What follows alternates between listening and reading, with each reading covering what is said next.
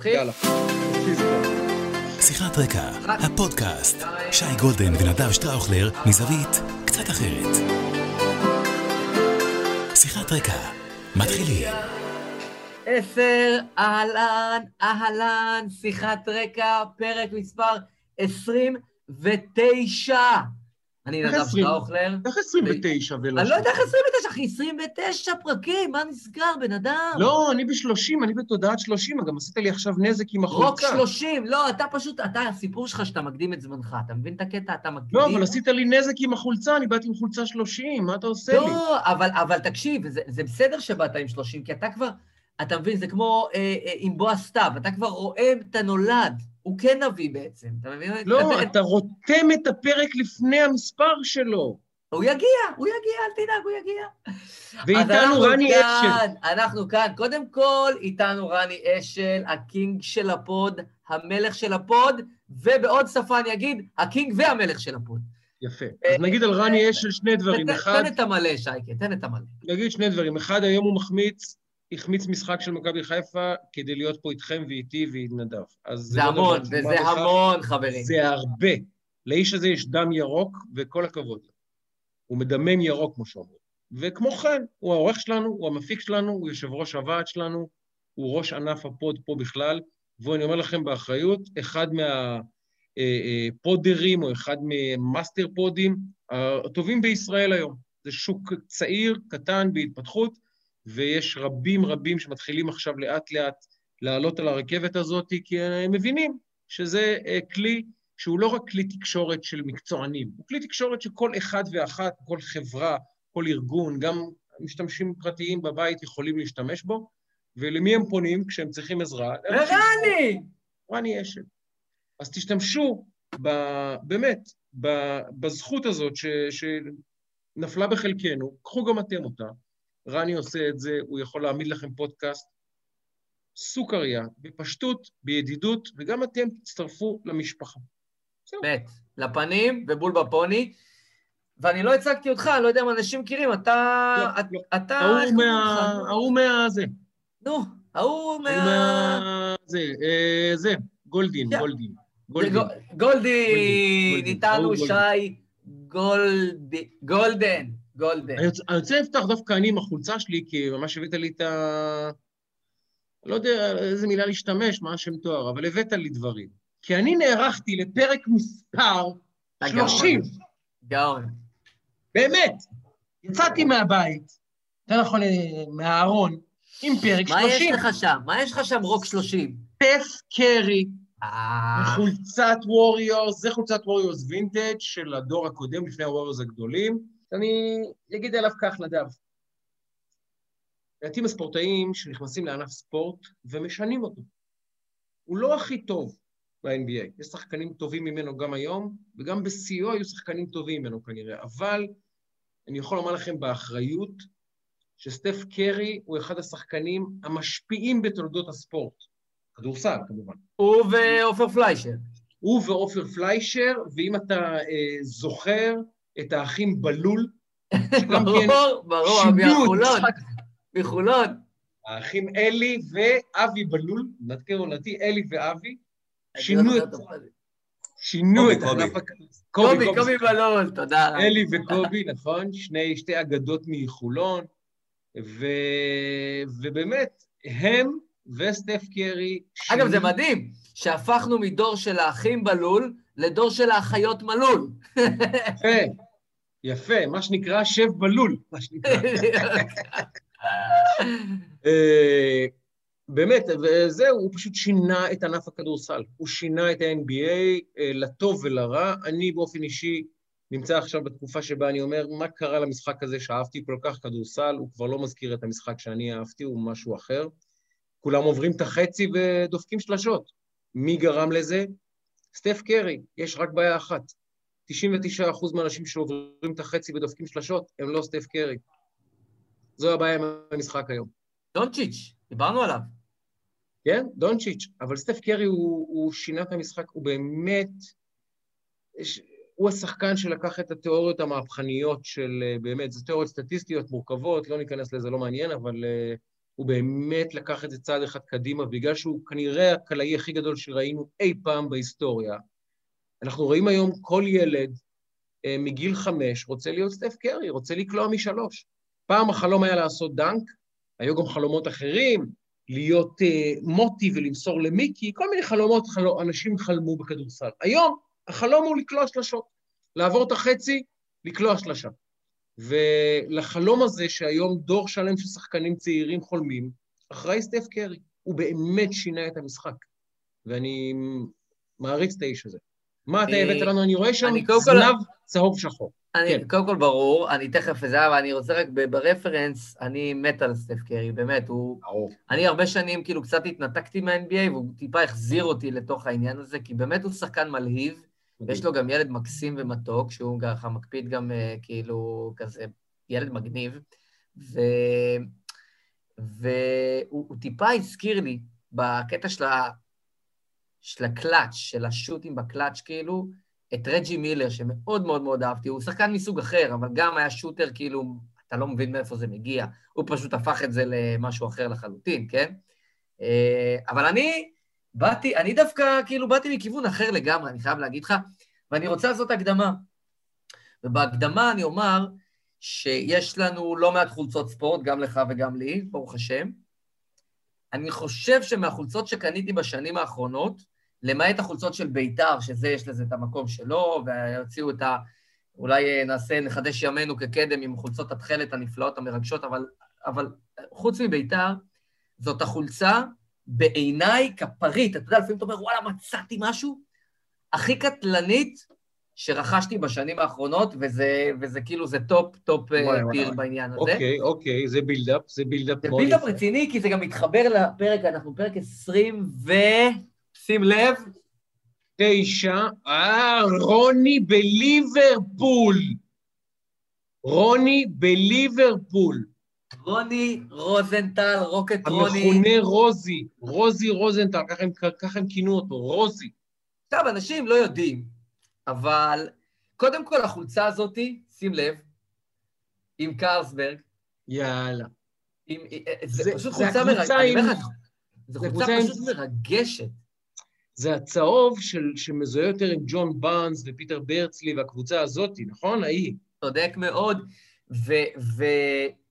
וזה 94, 93, 94, חולצת החוץ השלישית, כי בעצם ליברפול הם, הם באדום בדרך כלל מן הסתם. קרסברג, mm-hmm. בעצם הבירה מלווה אותם המון המון המון המון שנים, ליוותה אותם המון המון שנים, ואני מאוד אוהב את ליברפול מצד אחד, לא אוהד ליברפול, אני מאוד אוהב את ליברפול, ואת ה passion שיש מסביב לקבוצה הזאת, אבל הם לובשים אדום, ואני אדום לא נכנס אליי הביתה. כן, זה קשה. אבל הייתה, הייתה להם, היו להם כמה עונות, ממש שתיים, שלוש עונות, שתלבושת החוץ שלהם הייתה צהוב שחור. נכון. ואני הצלחתי לשים את ידי, ואני רוצה לתת קרדיט לספורט סיטי, החבר'ה שדיברנו עליהם בעבר, שדגים חולצות מכל מיני מקומות, חולצות uh, ספורט סיטי, שאני ממש ממליץ ומפרגן להם, שהם דאגו לי את החולצה המרגשת הזאת, באמת, אני אומר לך, גם שימו לב לצווארון הישן, למי ש, שצופה, ו, לא, ו, זה קלאסה. והגימור על, על הדש, באמת, זה כאילו, זה כאילו חולצה מאוד מאוד ייחודית, שאני מודה שלא חשבתי שבימי חיי אני אתקל בה ואמצא אותה, ומצאתי אותה, ואני, ולא רק שזה, זה גם, זה גם החיבור לרוני רוזנטל, שהוא אחד מהאדמו"רים הגדולים בעיניי של הכדורגל הישראלי והשגרירות שלו בחו"ל, צריך להבין שהשחקן הזה, היו לו יכולות, אני נגיד שאני חושב, רוני רוזנטל, אני, עולה לי הראש, שני דברים עולים לי לראש. אחד, הגול נגד אזרבייג'אן, שהוא אה. רץ ועבר, אני מציע למי שלא ראה את זה. שזה היה מרדונה של אה, עגלון. זאת אומרת, הוא עשה מרדונה, אבל... עשה פעמיים לא מרדונה, הוא לא חצי כן. מגרש, הוא עבר 80 אחוז מגרש. כן, מטורף, אבל זה כאילו מהלך מטורף, אבל אתה אומר, אין לו טכניקה, אבל הוא לא. עבר שם שבעה שחקנים. נכון, ואתה, ואתה, ואני זוכר את עצמי, זוכר את עצמי בתור ילד, הוא לא מוסר, הוא לא מוסר, הוא לא מוסר, והוא רץ 80 מטר עד השער, ונותן גול שאתה, אני, עכשיו אני עוד אראה אותו ולא אאמין שאני ראיתי את הדבר הזה. אתה זוכר את הגול הזה, רני? אני חייב להתפרץ. קודם כל, סתם בשביל ה... אני הייתי בכלל בטיול שנתי באותו יום, וראינו את זה כל הכיתה, זוכר את זה. אבל כל העניין עם רוזנטל, שכל המהלך, טוב, רק שהוא לא יפשל, רק שהוא לא יעשה איזה... אתה מת כאילו ש... אתה יודע, שזה יצליח לו. ויש משפט גדול של מוטלה, שהוא אמר, שהוא ראה את ה- ראה את ההילוך החוזר, והוא אומר, היה מת מפחד שהוא יחטיא את זה. בהילוך החוזר. כי, כי, כי, כי יושב לך בראש את מה שנחשב לאורך שנים באנגליה כהחמצת all time, לא החמצת השנה החמצת העשור. רוני רוזנטל חתום גם על אחת, כנראה, מההחמצות הכי גדולות בהיסטוריה של הכדורגל האנגלי. גם את זה צריך להגיד, שהוא בעט למשקוף ממרחק שגם אם אתה מכוון למשקוף, אתה לא מצליח לפגוע. זהו. גם היית משחק סטנגה... אחד... אה, נכון. הוא מצד אחד כאילו גיבור טרגי, מצד שני הוא גיבור באמת. היו לו יכולות, היו לו שערים, שאני חושב מעטים השחקנים בעולם באותה תקופה שהיו יכולים להבקיע עם כוח, עוצמת פריצה מטורפת, הוא, הוא היה כל כך שחקן לא ישראלי. אז, אז אני היום עם רוני רוזנטל, שריגש אותי מאוד בתור uh, ילד ונער, ולא רק במדי ליברפול, גם במדי נבחרת ישראל, וספציפית עם החולצה הזאתי, התשע של uh, רוני, צהוב שחור, אז זה באמת מבחינתי, בסדרת החולצות שיש לי, זה ב-all of fame על מלא. דרך אגב, גם בפארק דה פרנס, בניצחון המפורסם, נכון? הוא כאילו לא, בסטטיסטיקה הוא לא מופיע, אבל בערך כל הגולים זה פריצות של. רוני, ו... פשוט, היו לו ימים שהוא היה בזון, וזה כאילו היה מין... לא, גם מה, מה יפה ברוני? שאנחנו גדלנו בשנות ה-80 וה-90 על המיתוס שהישראלים הם קטנים חלשים פיזית לעומת הסוסים מאירופה. ואז אנחנו מביאים את הסוס שלנו, והוא מגיע לליגה של הכי סוסים באנגליה, והוא הכי סוס גם בליגה של הכי סוסים. זאת אומרת, עד שיש כבר סוס יהודי, אז הוא הסוס. הבן אדם דופק שם.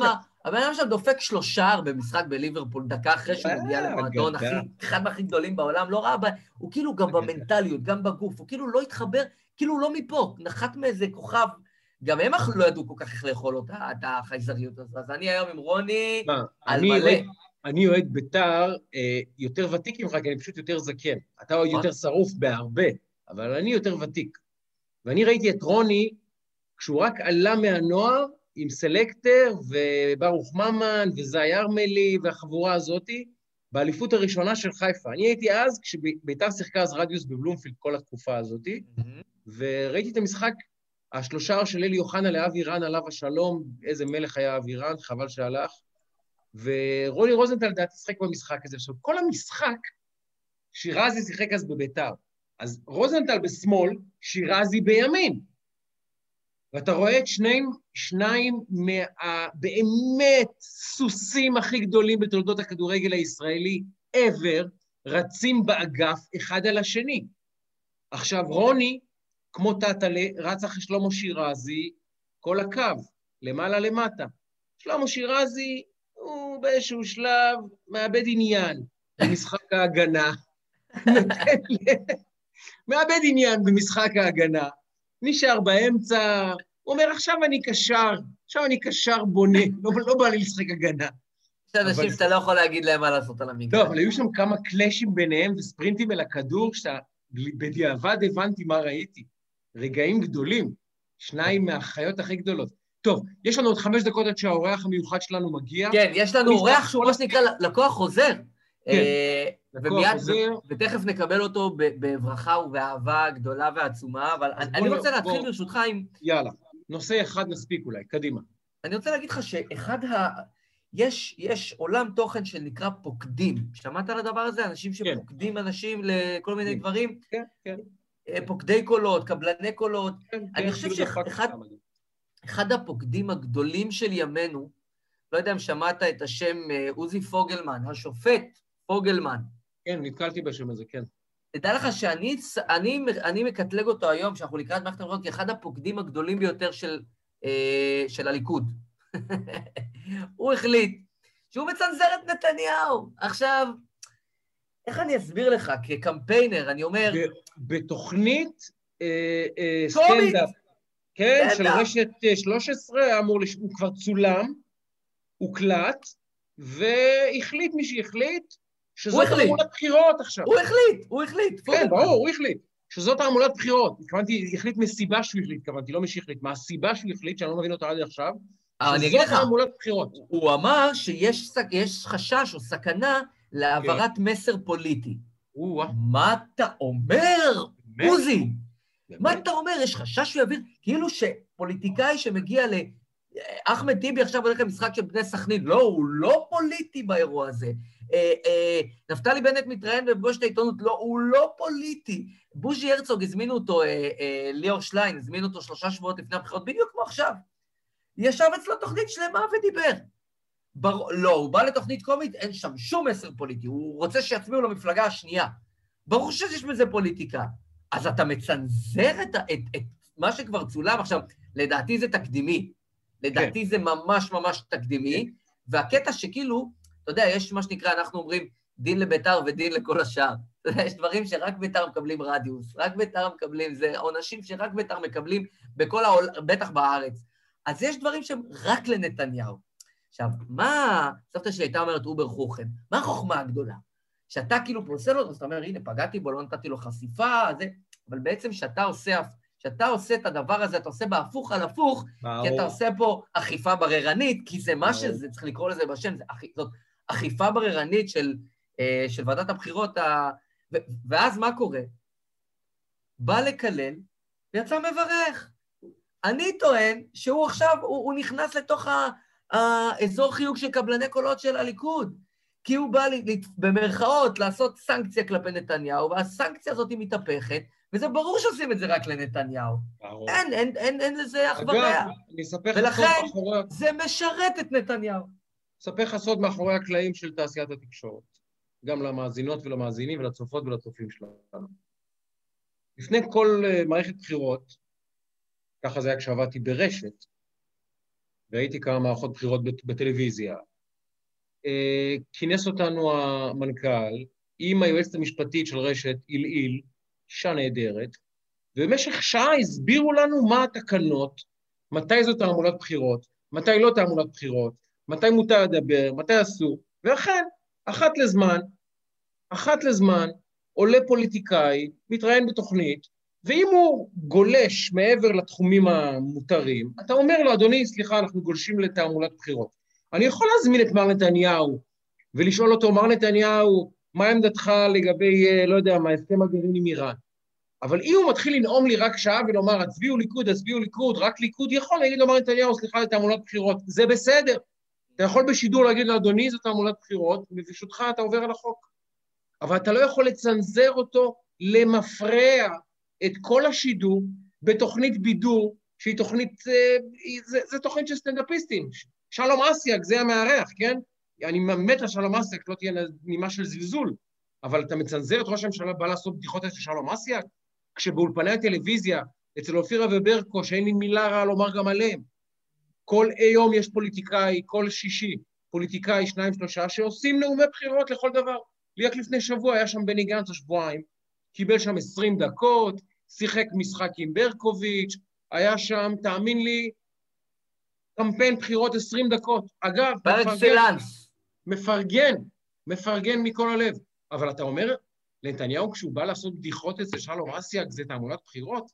מר פוגלמן, אדוני השופט, כבוד השופט, לא, לכלכת. לכלכת בגדול, בענק לא. לכלכת. נכון. רוצה לומר עוד משפט אחד על הרעיון של אודי סגל לעומת יונית? קודם כל, אני אישית מאוד מעריך את אודי סגל. אה, כן. באמת, אה, מדובר באחד מאנשי התקשורת, אני מכיר, נראה לי, איזה אחד או שניים באופן אישי. מבחינתי, באינטגריטי המקצועי שלו, הוא אדם אמת. ישר, אמת. הוא אדם אמת. רציני. אמת. אה, ואני מאוד מעריך אותו ברמה האישית, ואני אמת. אומר את זה בפה מלא ובבהירות אה, זה. מצטרף. עכשיו תראה, הרעיון שלו היה מאוד תוקפני כלפי נתניהו. אני לא ראיתי יותר מדי, גם את אודי, אבל בכלל מראיינים אחרים ש... אה, נמצאים באישית לוחצת כזאתי. גם אגב, מאז הרעיון כולל אחרים שהתראיינו, אה, באישית לוחצת שכזאתי, ואני מעודד את האישית הלוחצת. אני אומר, אין בעיה, גזירה שווה, אני אומר לכולם, אני בעד שהם מראיינים, אה, יהיו באישית לוחצת, אין לי בעיה. אני לא זוכר, לא זכור לי, שאת ליברמן, נניח, שאני רואה אותו כל מוצאי שבת באולפן זה או אחר, מישהו עשה עליו אישית לוחצת, ושאל אותו שאלות שהן לא כאילו בפול של השאלות. אז אני אומר, בוא נרים את זה צעד קדימה, אני בעד. רק תשאלו את כולם את כל השאלות. ותשאלו ותיכנסו וכולי, אני אין לי שום בעיה עם אודי סגל, אני באינטגריטי שלי, הוא באינטגריטי מלא. רק אני אומר, אני חושב, כמו שדיברנו על פוגלמן וכולי, אני חושב שצריך לשאול את כולם, ובכל הכוח בהיבט הזה, אבל את כולם, לא רק את נתניהו או מאן דהוא. אה, ולצד זה, אני חושב שאם אתה שם את הרעיונות אה, שהיו בין יונית לבין אה, אודי, אני חושב ש... אני חושב שאודי היה יותר מפוקס ברעיון הזה, ואני חושב שנתניהו אצל יונית נתן הופעה בלתי נשכחת, וזה קצת לא הוגן, אחרי שאתה נותן הופעה לא בלתי נשכחת, לעשות שבוע אחרי זה עוד הופעה בלתי נשכחת. זה היה 6-0 עם שני, שיעורים, עם שני שערים לחיבורים. משחק בלתי נשכח כזה, ממש. נכון, אז אתה לא יכול כל שבוע לעשות ניצחון בלתי נשכח. אני חושב שגם ברעיון עם אודי סגל נתניהו היה טוב ורמה מעל כל מי שהיה יושב שם באולפן, אם לא הוא. לצד זה הרעיון אצל יונית היה פסטיבל, אין בכלל, ספק, אין בכלל ספק בדבר. אה, אבל אני בעד, אני בעד גזירה שווה לכולם. מה שכן, אני מבטיח שכל מי שיגיע לפה לא יהיה אישית לוחצת. לא, לא, לא, אנחנו, זה לא הסגנון שלנו. פה אנחנו בסגנון... אני רוצה... אה, אה, אני אגיד שלושה דברים זריזים. אנחנו באזורית. כן. כי אל, אלדד כבר, מה שנקרא, מחמם. מחמם מנועים שם במחשב שלו. אני אגיד שלושה דברים זריזים. א', שים לב לדברים קטנים טכניים שלא יודע כמה רואים. הצילום. צילום של הפריים. זה דברים קטנים, אבל מי שמבין, מבין. נתניהו צולם בעיקר בפרופיל. ביונית לוי הוא צולם ממול, זאת אומרת, הוא צולם פרונטלי, ראית את כל הפנים שלו. תסתכלו על הרוני מודי סגל, מי שיש לו את זה, נתניהו בעיקר בפרופיל, אוקיי?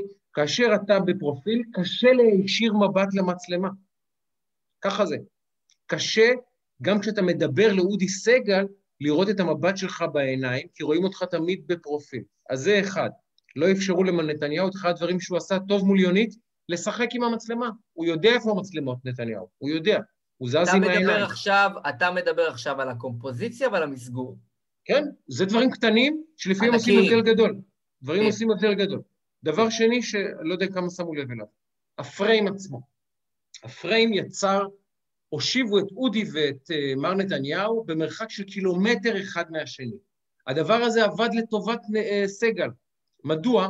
גם מכיוון שכשהוא ישב קרוב ליונית, אז השפת גוף של נתניהו, שהייתה יציבה, שקולה ומתונה, לעומת השפת גוף הלולבית של אה, יונית, בלטה לטובה הזאת של נתניהו, ובלטה לרע הזאת של יונית, כי הם כל הזמן היו באותו פריים, והקרבה הפיזית ביניהם שירתה את נתניהו. ואילו פה המרחק הפיזי הגדול, אז גם נתן לאודי איזושהי אה, נוכחות פיזית שלא הייתה ליונית בגלל המרחק, וגם מאוד מאוד הקשתה על נתניהו להתקרב ולייצר איזושהי שפת גוף סוגרת עליו.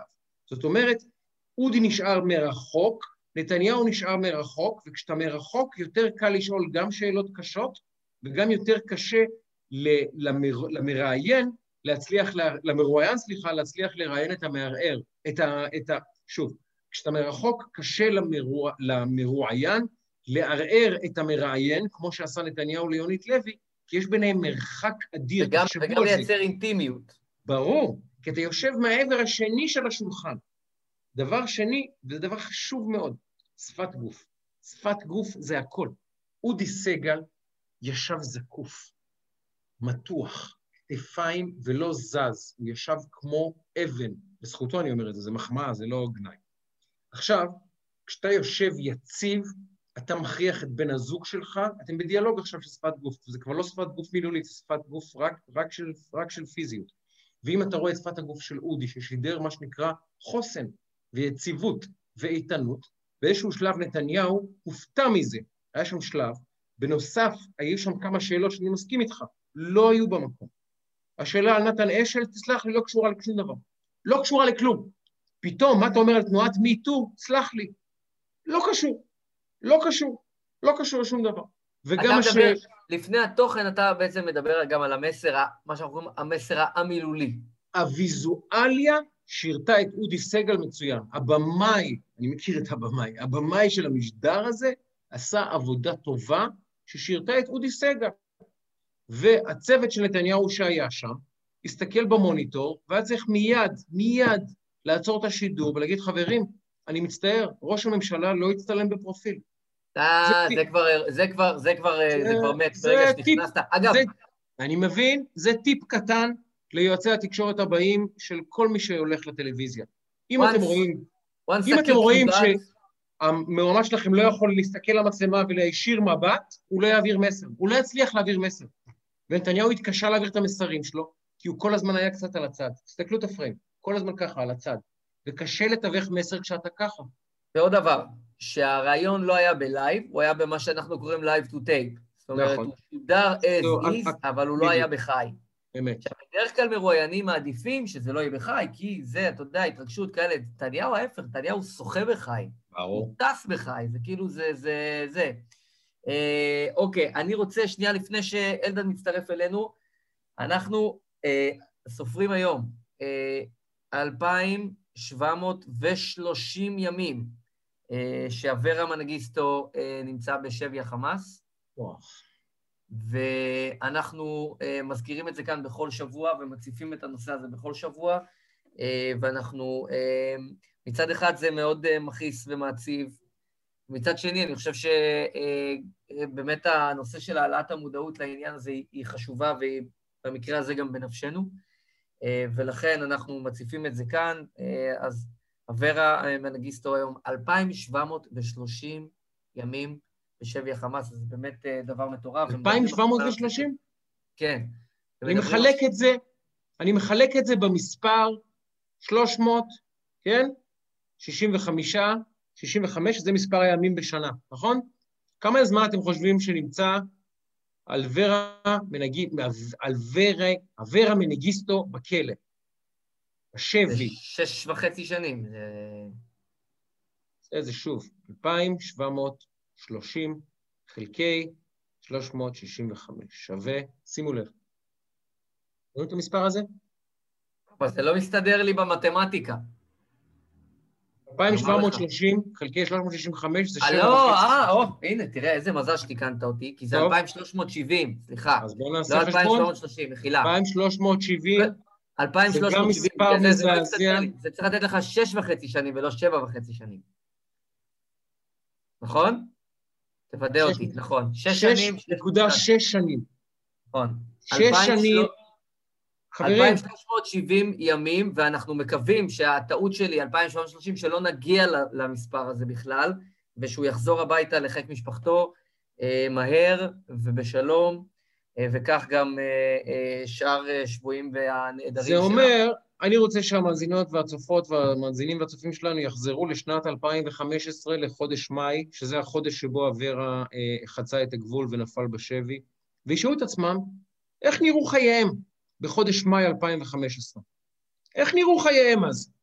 תחשבו, כמה עבר עליכם מאז מאי 2015 עד היום? מה קרה בחייכם בשש וחצי שנים האלה? תחשבו. ואם נראה לכם סביר שיש ילד שלנו שיושב שם, ואיש, לא יודע אם הוא חי או מת, ההורים שלו לא יודעים מה, מה איתו, הוא אדם שהוא, כמו שאומר נדב, החלש בחברה, יש לו גם קשיים אה, אה, אישיים וקשיים רגשיים, והוא שש וחצי שנים, שמה, ואנחנו ממשיכים, כאילו כלום. וזה לא טוב, וזה לא סביר, וזה לא הוגן. זה גם לא הוגן. זה לא הוגן שהמדינה שלנו עשתה כל כך הרבה. ואנחנו כחבר, כאזרחים וכחברה התגייסנו כל כך לשחרר את גלעד שליט, ששוב, אני שמח שהוא שוחרר.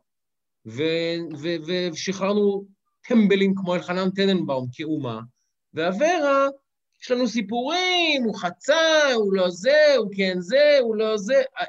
אלחנן טננבאום נסע לבלגיה כדי לבצע עסקת סמים, שם הוא נחטף על ידי חיזבאללה, והחזרנו אותו ארצה תמורת חיילים.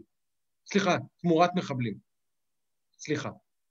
זה בסדר, אבל ילד שלנו שחצה את הגבול, כנראה בטעות, כי דעתו היא, אנחנו מבינים, כנראה קצת משובשת, ואנחנו, לא אכפת לנו. זה בעיה שלו, חצת הגבול. אנחנו, אנחנו, אז אנחנו לפחות כן אכפת לנו, וחשוב לנו, ונדייק שוב, כאמור, 2,370 ימים שעברה בשבי, ואנחנו, יש לנו אבל גם נושאים שמחים יותר, ונושאים כן. פנטסטיים יותר, ומאתגרים יותר, ומיד מצטרף אלינו אלדד יניב שאנחנו אוהבים אותו. של רק להראות לכם, מאזינותינו ומאזיננו, אגב, שימו לב, שלושה שבועות לפני הבחירות, אנחנו מביאים את אלדד יניב בשמחה ובאהבה, כי אנחנו רוצים לייצר פה שיח מאוזן, כי אנחנו רוצים שגם מאזינותינו ומאזיננו אה, יאזינו לקולות שהם אולי פחות קרובים אליהם, או פחות אה, נמצאים בפידים שלהם בפייסבוק וכולי וכולי, אבל שישמעו שאפשר לנהל שיחה.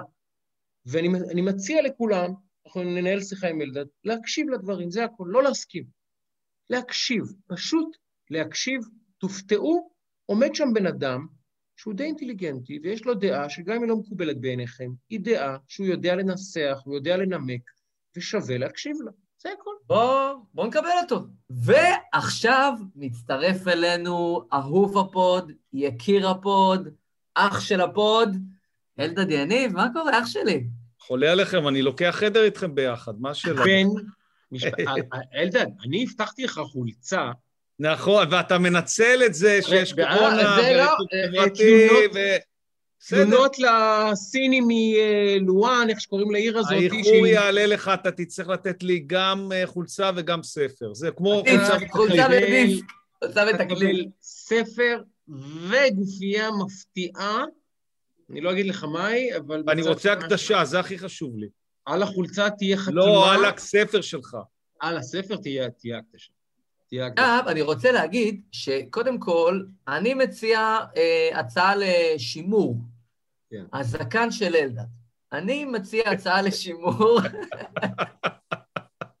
להשאיר, אח שלי להשאיר, לטפח. אני יודע, אני עושה, יש, אני עושה הצבעות על זה, כשהתוצאה לא נראית לי, אני עושה עוד מערכת בחירות, בינתיים אני משאיר את זה.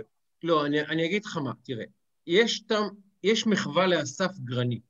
יש מחווה לאסף גרנית. אוקיי. אני מניח שכישרון הבישול פחות, אבל פחות, המחווה היא שמה. מצד שני, החלק העליון של uh, פלג הגוף המכונה ראש שלך, קרח, מה נעשה? מייצר חוסר איזון. מייצר חוסר איזון. מה נעשה? אני מנסה לתקן אותו, אי אפשר איזה. אבל אתה גבר נאה... תראה, תקשיב, אתה יודע מה... לא, אבל יש, יש, אתה רואה שיש תהליך... לא, לא, יש שם.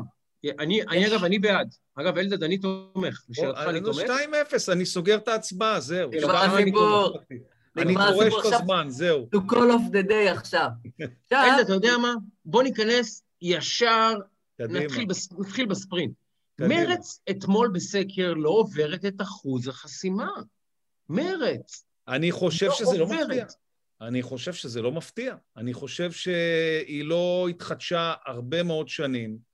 היא לא חידשה את הנבחרת שלה הרבה מאוד שנים. היא לא חידשה את הסיפור שלה הרבה מאוד שנים.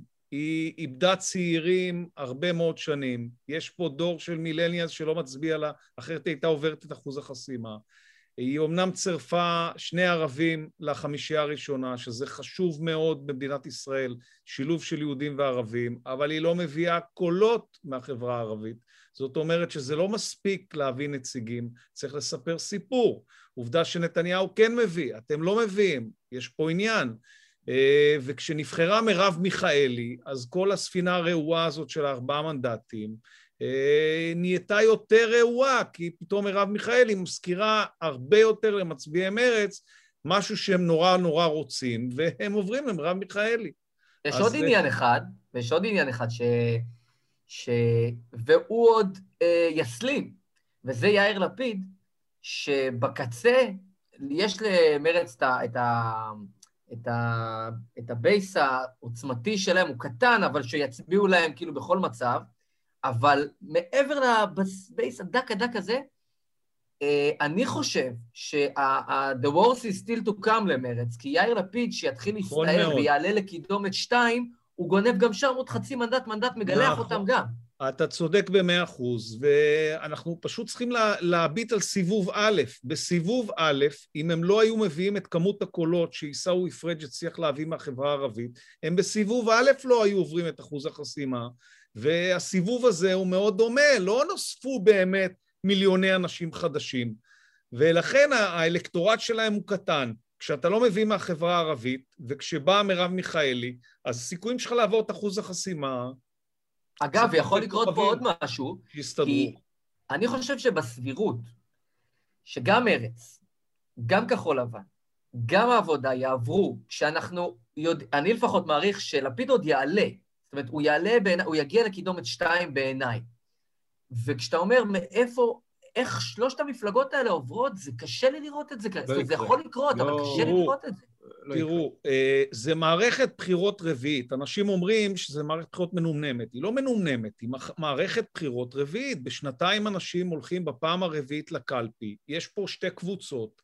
הקבוצות לא ממש שינו את אה, דעתן, הן שתי קבוצות מאוד יציבות. קבוצה אחת שרוצה, אה, אומרים את זה תמיד באנגלית במערכות בחירות, more of the same, היא רוצה שנתניהו יישאר, והקבוצה השנייה רוצה change, היא רוצה שנתניהו ילך. והגודל של הקבוצות במהותו לא השתנה, גם הפעם הרביעית הוא לא הולך להשתנות, ולכן אנחנו רואים את הסקרים מאוד צמודים, כי היו פה שלוש מערכות בחירות ששתי הקבוצות האלה, פעם זה היה יותר, פעם זה היה פחות, אבל הכל זה סביב 60, הכל זה פחות או יותר אותו דבר. אה, פעמיים הקבוצה שרצתה צ'יינג' הייתה יותר גדולה מ-60, אה, פעם אחת זה היה תיקו, זה היה 60-60, ועכשיו הולכים בפעם הרביעית, וגם בפעם הרביעית, בשבוע האחרון, תהיה זרימה מאוד מאוד גדולה, גם לנתניהו וגם ליאיר לפיד, כי אנשים עוד פעם בפעם הרביעית רוצים הכרעה, מי שרוצה צ'יינג' רוצה הכרעה, ומי שרוצה את ביבי רוצה הכרעה, וכשהאנשים האלה זזים לכיוון שני ה, שתי הרכבות הדוהרות האלה, אז בשוליים אנשים אה, נחבטים. מרץ והעבודה וכחול לבן שנמצאים מאוד סמוך לאחוז החסימה, צריך לזכור שגם מפלגת העבודה, בנט היה בסיבוב א' שישה מנדטים בסקר האחרון, והוא גמר עם 1,400 קולות חסרים לארבעה מנדטים. וזה יכול לקרות גם כאן, הספירה נכון, הזאת. כי, כי אנשים צריכים לזכור, זה לא שהסקרים לא נכונים. א', הסקרים מראים את התמונת מצב של עכשיו, לפני שיש את השאיבה הזאת או את הזרימה הזאת לשתי הקבוצות הראשיות. אגב, אתה צודק. אתה צודק שאתה אתה צודק, אני אומר עכשיו בתור כאילו קמפיינר לעניין, אתה צודק שאתה לא קורא לזה שתייה.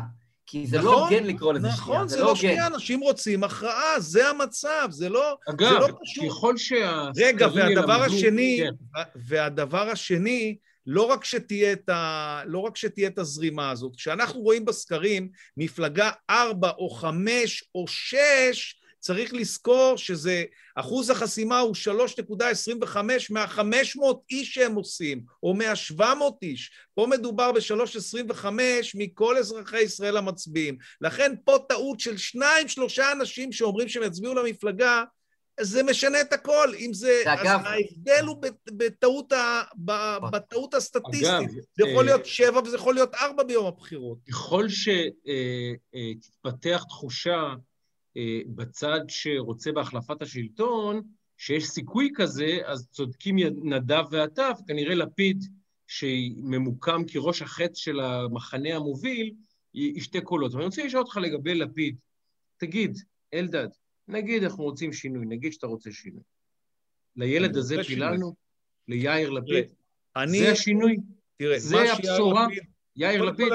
קודם כל, אתה לא יודע איך הוא יהיה ראש ממשלה, אין לך שום מושג, כמו שלא ידעת איך, שהוא לא יהיה כן. תזכור שגם לביבי היה את היום הראשון בתפקיד. כשאתה, אתה או מי שבחר את ביבי ב-96, הוא לא ידע איך ביבי יהיה ראש ממשלה. תמיד למועמד פוליטי יש את היום הראשון כראש ממשלה, הוא יכול להיות ראש ממשלה מדהים והוא יכול להיות אכזבה. אנחנו לא יודעים עוד איך הוא יתפקד. אתה מכיר את נתניהו המון שנים, אתה יודע מה לצפות, אז כנראה שאתה בקבוצה שרוצה more of the same. הקבוצה שרוצה שינוי, היא רוצה שינוי, היא רוצה מועמד חדש, היא רוצה בן אדם חדש שמגיע לתפקיד. מה שאני מצפה, ואני גם אמרתי את זה, אני מצייץ את זה כל הזמן, אני חושב שיאיר לפיד היה צריך לחתור למגע עם נתניהו ולחתור לעימות עם נתניהו. אני מכיר את התזה הזאת שאומרת, זה הקמפיין שנתניהו רוצה, הוא רוצה קמפיין מול לפיד, ואסור ל- ל- לתת לנתניהו את הקמפיין שהוא רוצה. אני לא חושב ככה, אני מכיר את התזה הזאת של מלמן, שכשמישהו עושה קמפיין אחד, אתה לא יכול לעשות אותו קמפיין, זה לא תמיד נכון. במקרה הזה הציבור רוצה הכרעה אחרי פעם רביעית, וזה לא משנה גם אם יאיר לפיד לא ידבר עד היום האחרון, הציבור ייסחף אליו, כי הוא הוא רוצה ידבר, הכרעה. הוא אנשים לא באים ידבר. לקלפי סתם, הם רוצים שתהיה הכרעה. לכן אני חושב שהוא עושה טעות, שהוא לא הולך מול נתניהו במגרש הכי חזק של נתניהו, כמו שביידן הלך בלי פחד למגרש הכי חזק של טראמפ והתעמת איתו. זה נכון שביידן לא הופיע הרבה במערכת הבחירות, אבל כן היו שלושה, שני עימותים, כי טראמפ היה חולה בקורונה, כן היו שני עימותים. פה הולך להיות חודש שלם, או חודש וחצי, שהציבור כבר לא רואה את לפיד, הוא יצביע לו כי הוא רוצה את ה change, כי הוא ראש ה change, ואני חושב שאת הרגל המשלימה, את הרגל החזקה, את הרגל שאנשים יראו פעם ראשונה אה, ראש ממשלה בעיניים, זה רק אם אתה עושה עם נתניהו עימות. כשנתניהו התעמת עם פרס ב-96, הלילה הזה, זה היה לילה שידיעות אחרונות הריץ סקר אחרי העימות, ובבוקר הייתה, הייתה כותרת ראשית שנתניהו ניצח את העימות. עכשיו, למה זה היה דרמה? כי ישראל לא התרגלה עד אותו יום שיש, מה זה, ראש ממשלה צעיר, ילד כזה, הולך להיות ראש ממשלה מול אבות האומה, מול פרס, איך יכול להיות דבר כזה? אבל כשהיה עימות, וכשיושבים אחד מול השני, זה כמו קרב אגרוף, ויש לך תחושה שהפייבוריט הפסיד, ודווקא ניצח זה שמפתיע, אז פעם ראשונה אתה אומר, וואלה, הוא יכול להיות ראש הממשלה, תראה, הוא עומד מול ראש הממשלה, וניצח אותו, אותו. אתה, אני, אגב, אני גם הייתי ממליץ ל, לכל הצדדים ללכת לעימות, אני חושב שהתוצאה שאתה חושב שתהיה, התוצ... אני חושב שהתוצאה תהיה אחרת, אבל דווקא רק לטובת תזכור נתניהו, ש- שכשאתה הולך לעימות מול נתניהו, אין לך הרבה מה להפסיד, תזכור. אני חושב, אני אגיד לך, חושב שהוא ינצח. כן, בעיקרון, בעיקרון אתה צודק, אבל למה במקרה הזה אני חושב שיש לו מה להפסיד? אני חושב שאתה צודק, הוא יגדל. רק מה שיקרה זה מה שקורה עכשיו, הוא ידרוס.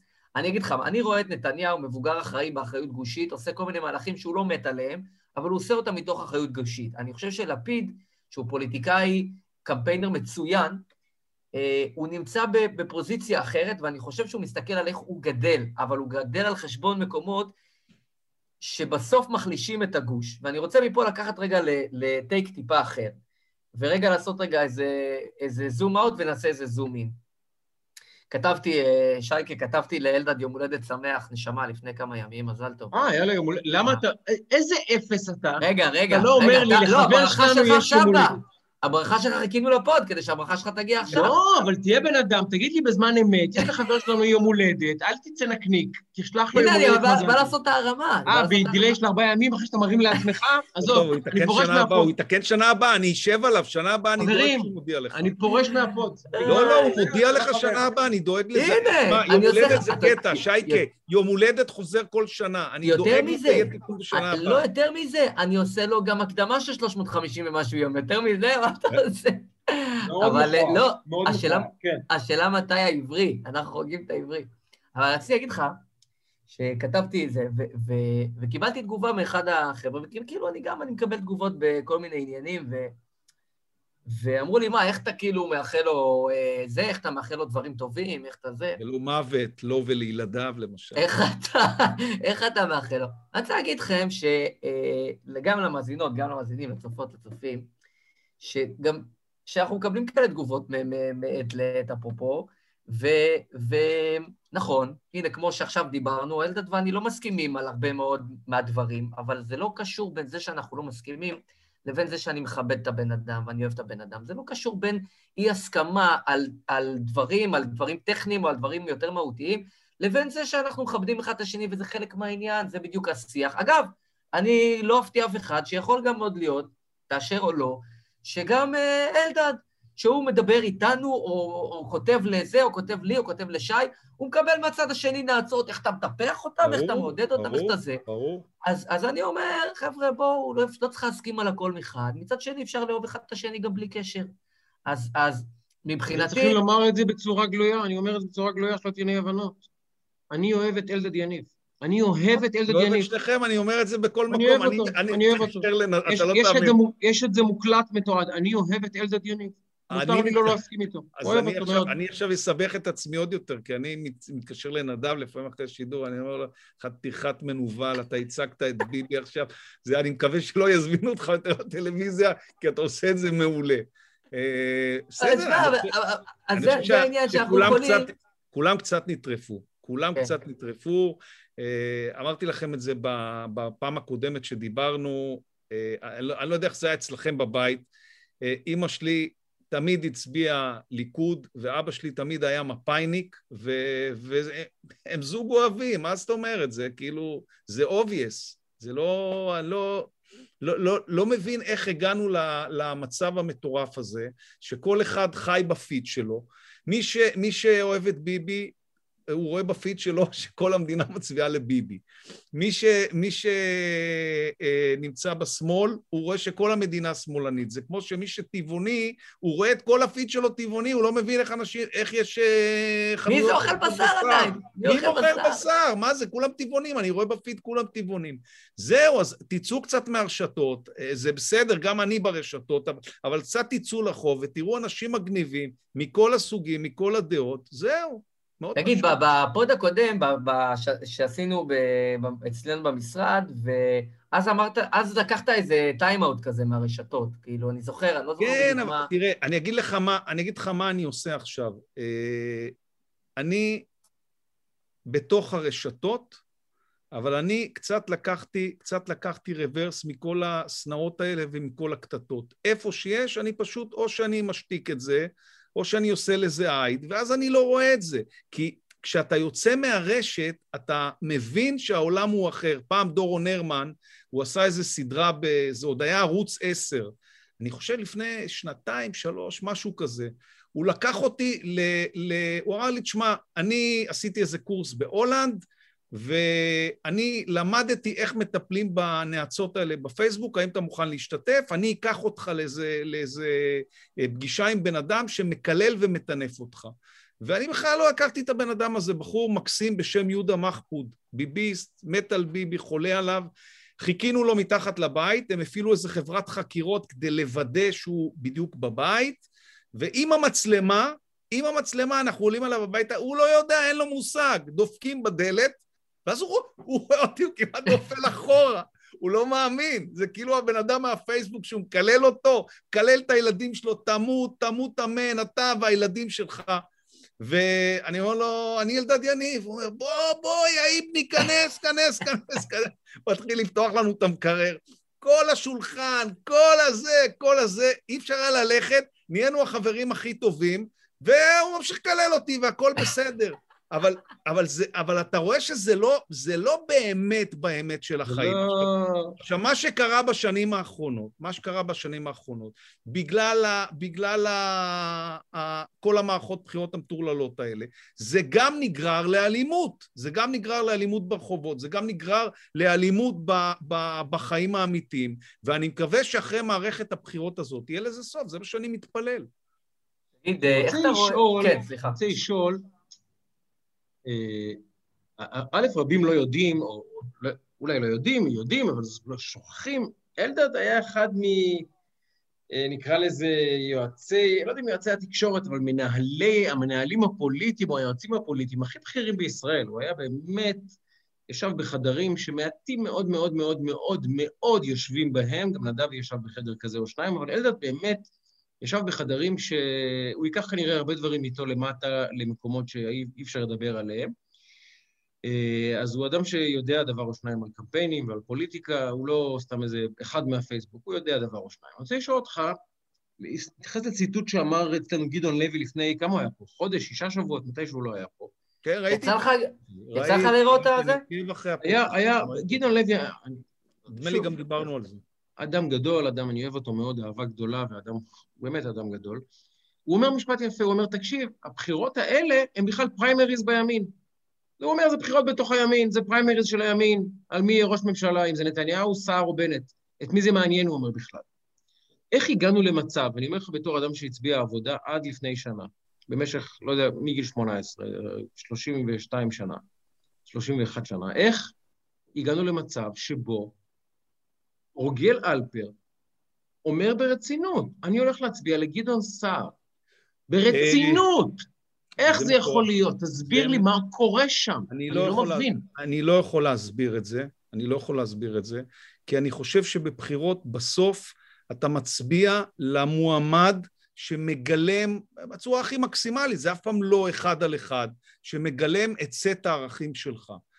כשאתה בן אדם ליברל, ואתה מצביע לבן אדם שמרן כמו גדעון סער, אתה עושה שקר בנפשך, מאוד פשוט. הרי רוגל אלפר הוא ליברל, הוא תל אביבי, הוא בעד הפרדת דת ומדינה. מי שעוקב אחריו, מי שעוקב אחרי הטור שלו, לא יכול להתבלבל. הוא בטח בעד פתיחת מרכולים בשבת ומסחר בשבת ותרבות בשבת והכול. הוא בן אדם שמגדיר את עצמו כאתאיסט.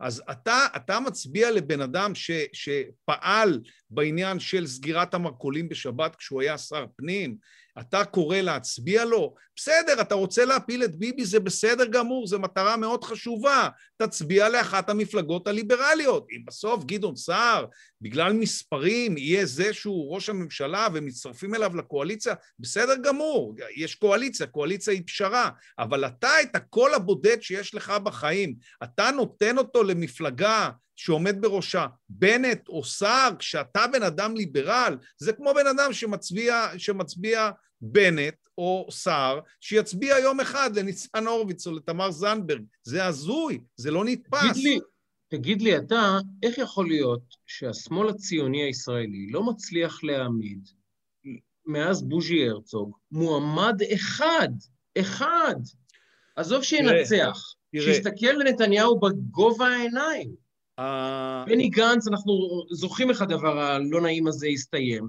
יאיר לפיד, יש לי הרבה דברים טובים או לא רעים לומר עליו, איש שמאל הוא לא. המערכת בחירות הזאת נהפכה לפריימריז. איך מצליחה מציאות שמאל, מה שנקרא? אחד. מערכת הבחירות הזאת, כמו כן. שאמנון אברמוביץ' אומר, גם אמנון אברמוביץ' אומר את זה, נהפכה לפריימריז של צד ימין, שהשאלה אם נתניהו יהיה, או סער יהיה, או בנט יהיה, או ליברמן יהיה, עכשיו שמעתי על איזה קונספט שאומר רוטציה של ארבעה. ליברמן יהיה אה, שנה, אה, כן. גדעון סער יהיה שנה, בנט יהיה שנה, ולפיד יהיה שנה. ואחותי תהיה... ואני חוזר... אחותי תהיה חודשיים גם. וטום וג'רי יעשו ביניהם גם אה, חצי שנה, חצי שנה. בסדר, אז אני חוזר על מה שאמרתי מתחילת מערכת הבחירות הראשונה.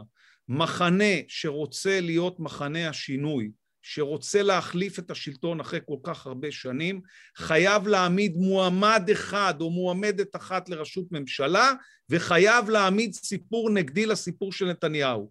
הטענה שאומרת נתניהו לא יכול להיות ראש ממשלה בגלל השחיתות ובגלל כתבי האישום, היא טענה שצריכה להיטען, היא לא טענה מספיקה.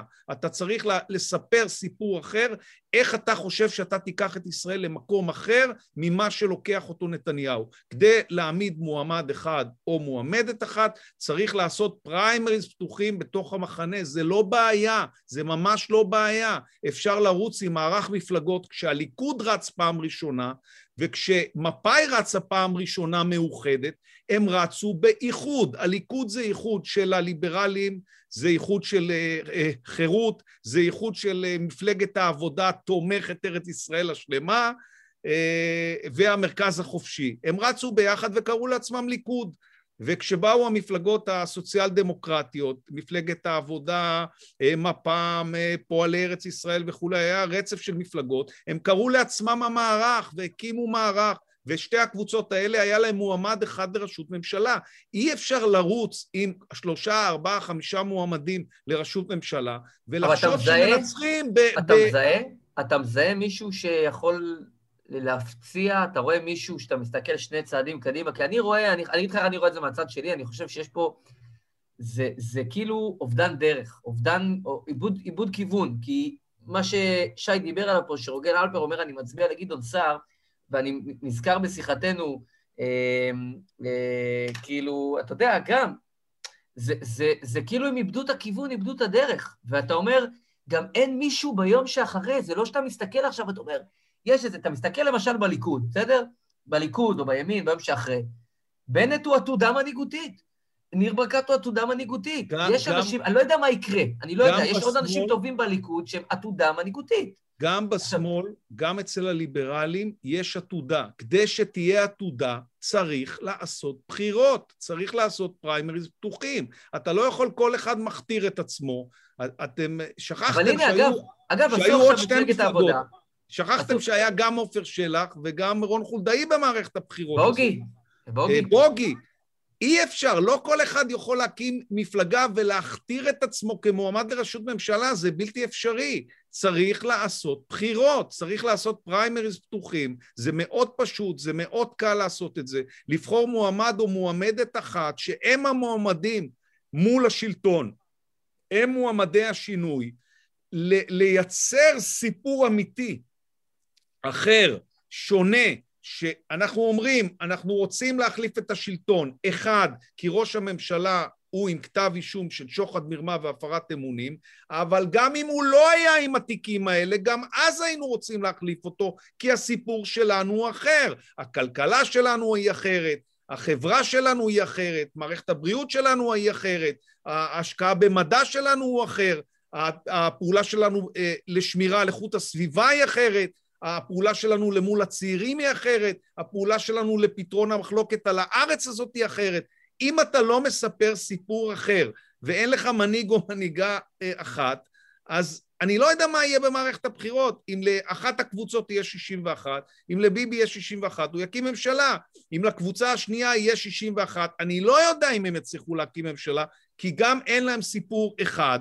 אני בעצמי שייך לקבוצה הזאת שרוצה להחליף את נתניהו, וחלק מהאנשים שנמצאים בקבוצה הזאת, אני, אני לא תומך בהם, זה לא העולם שלי, אני לא תומך בבנט, ואני לא תומך בסער, וזה בסדר גמור ש, שאנשים תומכים בהם, זה לגיטימי לגמרי, זה דמוקרטי לגמרי, זה דעות לגיטימיות לגמרי במדינה דמוקרטית. על זה אנחנו מתווכחים בין ליברלים ושמרנים, אבל בן אדם ליברל, השאלה... הוא לא יכול להצביע לבן אדם שהוא לא ליברל, זה, זה לא נתפס הדבר הזה. אבל אז בוא נחזור לרוגל, ו- ואני חושב שנדב מדבר על אובדן דרך, זו הסיבה שאני התרחקתי מאוד מה, מהחבורה הזאת ומהקבוצה הזאת, כי אני מרגיש שהם העמידו את רק לא ביבי לפני הכל. עכשיו, לי יש בין 90 ל-100 ערכים יותר חשובים מזהות ראש ממשלת ישראל.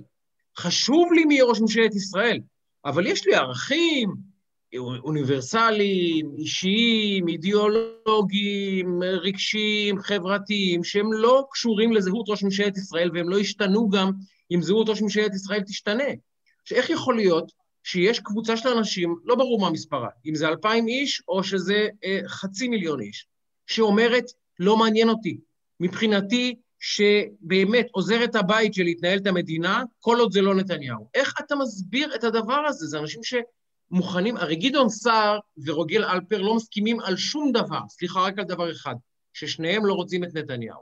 איך יכול להיות שאם אתה מוצא מכנה משותף אחד לאדם, עכשיו, אה, אה, אלדד, אה, שנינו יודעים את זה יותר טוב, אתה מן הסתם נמצא יותר, יותר בקהל הזה, יש יותר ויותר אנשים, רק לא נתניהו, לא מעניין אותם כלום, אני, כלום, כלום, כלום, כלום. יכול, זה מגוחך. אני יכול להגיד מגוחך. לך איך אני מדבר, ומה אני אומר באולפנים, ואיך אני מתנסח, ואיך אני מציג את הדברים, ואיך אני נאבק כדי שהמחנה שלי ילך אחרת לבחירות. אני חושב שכדי לנצח את נתניהו צריך להעמיד מועמד או מועמדת אחת, וצריך להעמיד סיפור.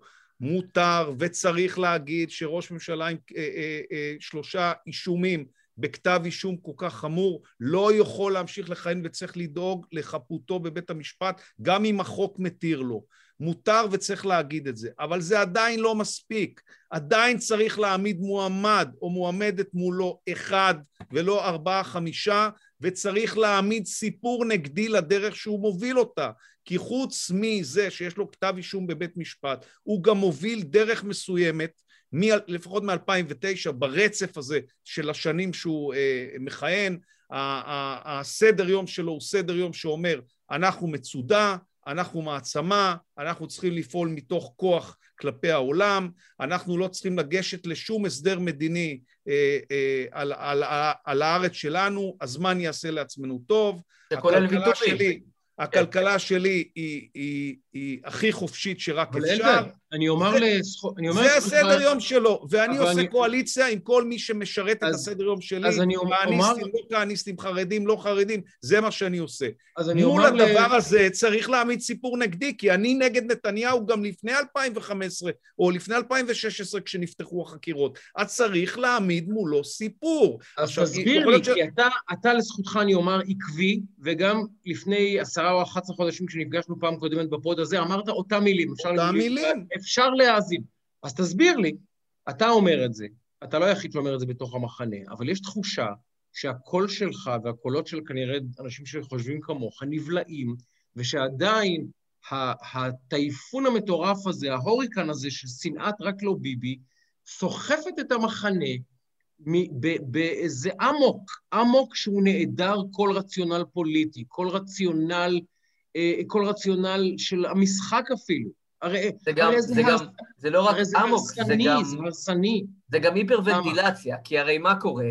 נתניהו מביא לפה חיסונים. עכשיו, אין, אין עוררין, זאת אומרת, אפשר לתת את הקרדיט גם לברל כצנלסון, אבל באמת, באמת, כולנו יודעים שהוא דחף לזה, הוא ייצר את זה וכולי. עכשיו, זה משהו שהוא לא העביר רק למצביעי מחל, או לרק זה, הוא, נת... הוא, הוא ייצר את זה לכולם, כולם נהנים מזה, ופתאום אתה רואה כל מיני אמירות, סליחה שאני, זה מאוד, מאנשים לכאורה אינטליגנטים, שאומרים לך דברים הזויים, בשם לא הכלכלה, החברה, הבריאות של כולם פה, אלא בשם זה שזה בגלל שביבי הביא את זה, זה לא טוב. ומסבירים לך למה זה לא טוב, לא המתנגדי חיסונים והזיות. אני אומר, כאילו, הכל מסבירים לך מתוך הנקודה הזאת, ואז זה כבר מפספס, מעקר את הטיעון הבסיסי, זה גם לא רציני. אני חושב שאתה משכנע את הציבור אם אתה יותר מדויק בטיעון שלך, ואם אתה לא מערפל אותו. אני אומר בכל מקום שאני נמצא, אני חושב שהניהול של הקורונה, הניהול של ישראל בקורונה, הניהול הכלכלי, האכיפה הלא שוויונית, העובדה שלא נתנו לרמזור לפעול, זו שערורייה וזה כישלון מאוד מאוד גדול של נתניהו. זה לא אומר שאין לו הישג גדול עם החיסונים, יש לו הישג גדול עם החיסונים. אי אפשר להגיד מה שכישלון זה, זה לא נתניהו, זה נתניהו ומה שהישג זה אחרים. לא, הוא מוביל את זה, אין ספק שהוא מוביל את הממשלה, אין ספק שהוא בן אדם מאוד צנטרליסטי, אין ספק שהכישלונות הם שלו וההישגים הם שלו. הוא לא נותן לאף אחד להתחלק בזה. אז אפשר לבוא לציבור הישראלי כשרוצים להחליף אותו ולומר, הניהול שלו בקורונה היה מאוד מאוד כושל ומאוד מאוד קשה ומאוד מאוד מאוד פוליטי, וישראל תשלם על זה מחיר עוד הרבה שנים. על החיסונים צריך להגיד לו תודה, זו הייתה יוזמה שלו, הוא זיהה את זה, הוא הבין שזה יכול להוציא את כולנו לחיים של חיים בתוך הקורונה, כי הקורונה לא תיעלם, ועכשיו צריך להביא מנהיג חדש כדי לשקם את כלכלת ישראל. אם אנחנו היינו אומרים את זה, ואם היינו אומרים איך אנחנו הולכים לעשות את זה, ואם היינו מביאים מועמד אחד או מועמדת... אז למה לא עושים את זה? אז אפשר היה לנהל למה... בפעם הרביעית קרב בחירות. אלדד, שנתניהו השאלה... באמת מזיע, לא שאנחנו אלדד, אומרים שהוא מזיע, שהוא באמת השאלה מזיע. היא, השאלה היא, שוב אני אחזור עליה, לדעתי זו הפעם השלישית, למה הקולות שלך אני לא יודע. הם לא הקולות שמנהלים אני את לא השיח. יודע. עזוב למה אתה לא פרצוף שנמצא בפרונט גם בתוך הרשימות. זה כבר שאלה אחרת, אולי נגיע אליה בהמשך. אבל אני אשאל אותך למה הקולות האלה שלך... עכשיו, אני התחלתי מהמקום שלך, וכשראיתי שאין עם מי לדבר, עזבתי. אמרתי, אין עם מי לדבר. אין לי מי, אני לא יכול. אתה ממשיך כבר שנה עם, ה, עם, ה, עם, ה, עם, ה, עם, ה, עם המילים האלה. אני הייתי בנקודה דומה לשלך, לפני שנה הייתי מאוד קרוב אליך. היום אני הבנתי אחרי שנה, אין עם מי לדבר. אין עם מי לדבר, והתייאשתי. התייאשתי מהם. אבל אני, אני, אני, התייאשתי מהם. אני אומר לך, לך, את הדברים האלה מ-2009. הפעם נכון. הראשונה שאנחנו נפגשנו. כשאני הצגתי בפניך את הספרון אה, השמאל הלאומי, ששמואל נכון, אספרי ואני נכון, כתבנו, שמרכז, עוד פעם, זה לא כל תפיסת העולם, אבל זה רוב תפיסת העולם שלנו. זה כתוב בצורה מופתית בעיניי, למרות שאני אחד מהכותבים של הדבר הזה. זה הופץ בצורה ויראלית. אתה אז עשית מזה רעיון שער מאוד מאוד רועש, וכשאני חוזר לזה, זאת התפיסה שלי, אני אומר את זה מ-2009. לי ולנדב שטראוכלר יש סיפור אחר על איך צריכה להיראות הארץ הזאת, ואנחנו מכבדים את העובדה שזה שני סיפורים אחרים, ואני רוצה לחיות איתו ביחד, והוא חבר שלי, ואני לא מסכים איתו על הרבה דברים, ויש לנו מחלוקות, ויש פה שיטה דמוקרטית, ופעם הסיפור שלו יהיה בהשפעה שלטונית, ופעם הסיפור שלי יהיה בהשפעה שלטונית. וככה זה דמוקרטיה. פעם הרפובליקני זוכה, ופעם הדמוקרט זוכה, וזה בסדר גמור. אם אתה לא מביא סיפור, ואתה לא מביא מנהיג אחד או מנהיגה אחת, ואומר, הם יובילו את הסיפור, אז אתה, אתה תופר כל מיני כל מיני תרגילים שאתה חושב שאם גדעון סער יביא 11 מנדטים, ובנט יביא, וליברמן יביא, ונביא את ההוא מפה ונביא את ההוא משם, ונתפור את זה, ואתם תראו בלילה, ונעשה ארבעה ראשי ממשלה ברוטציה, וזה יעבוד. זה לא יעבוד. זה, זה לא יעבוד. אותנו למערכת, אם לנתניהו אין 61, אנחנו נלך במוקדם או במאוחר. למערכת בחירות חמישית. חד משמעית. חמישית, ואז אני מקווה שמה שאני אומר מ-2009, יקשיבו לזה, לעשות עוד פעם ועוד פעם ועוד פעם את אותו דבר ולצפות לתוצאה אחרת, אה, זה שיגעון, זה לא דבר רציני, אנשים רציניים לא עושים את זה. עכשיו תסתכל לאן הגענו, איתן. תסתכל לאן הגענו. אנחנו, המפלג, מפלגת שמאל הציוני היחידה בהגדרה, נגיד, היא העבודה שעוברת את, ה, את אחוז החסימה, היא עם שישה לשבעה מירב.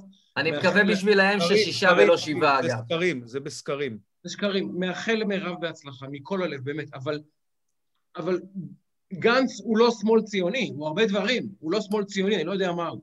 אה, אה, עכשיו, עם מרץ בחוץ, אנחנו נשארים עם שבעה מנדטים, שישה, שבעה מנדטים אני, אבל, לשמאל הציוני. איך הגענו. לשפל הזה? לשפל הזה. איתך.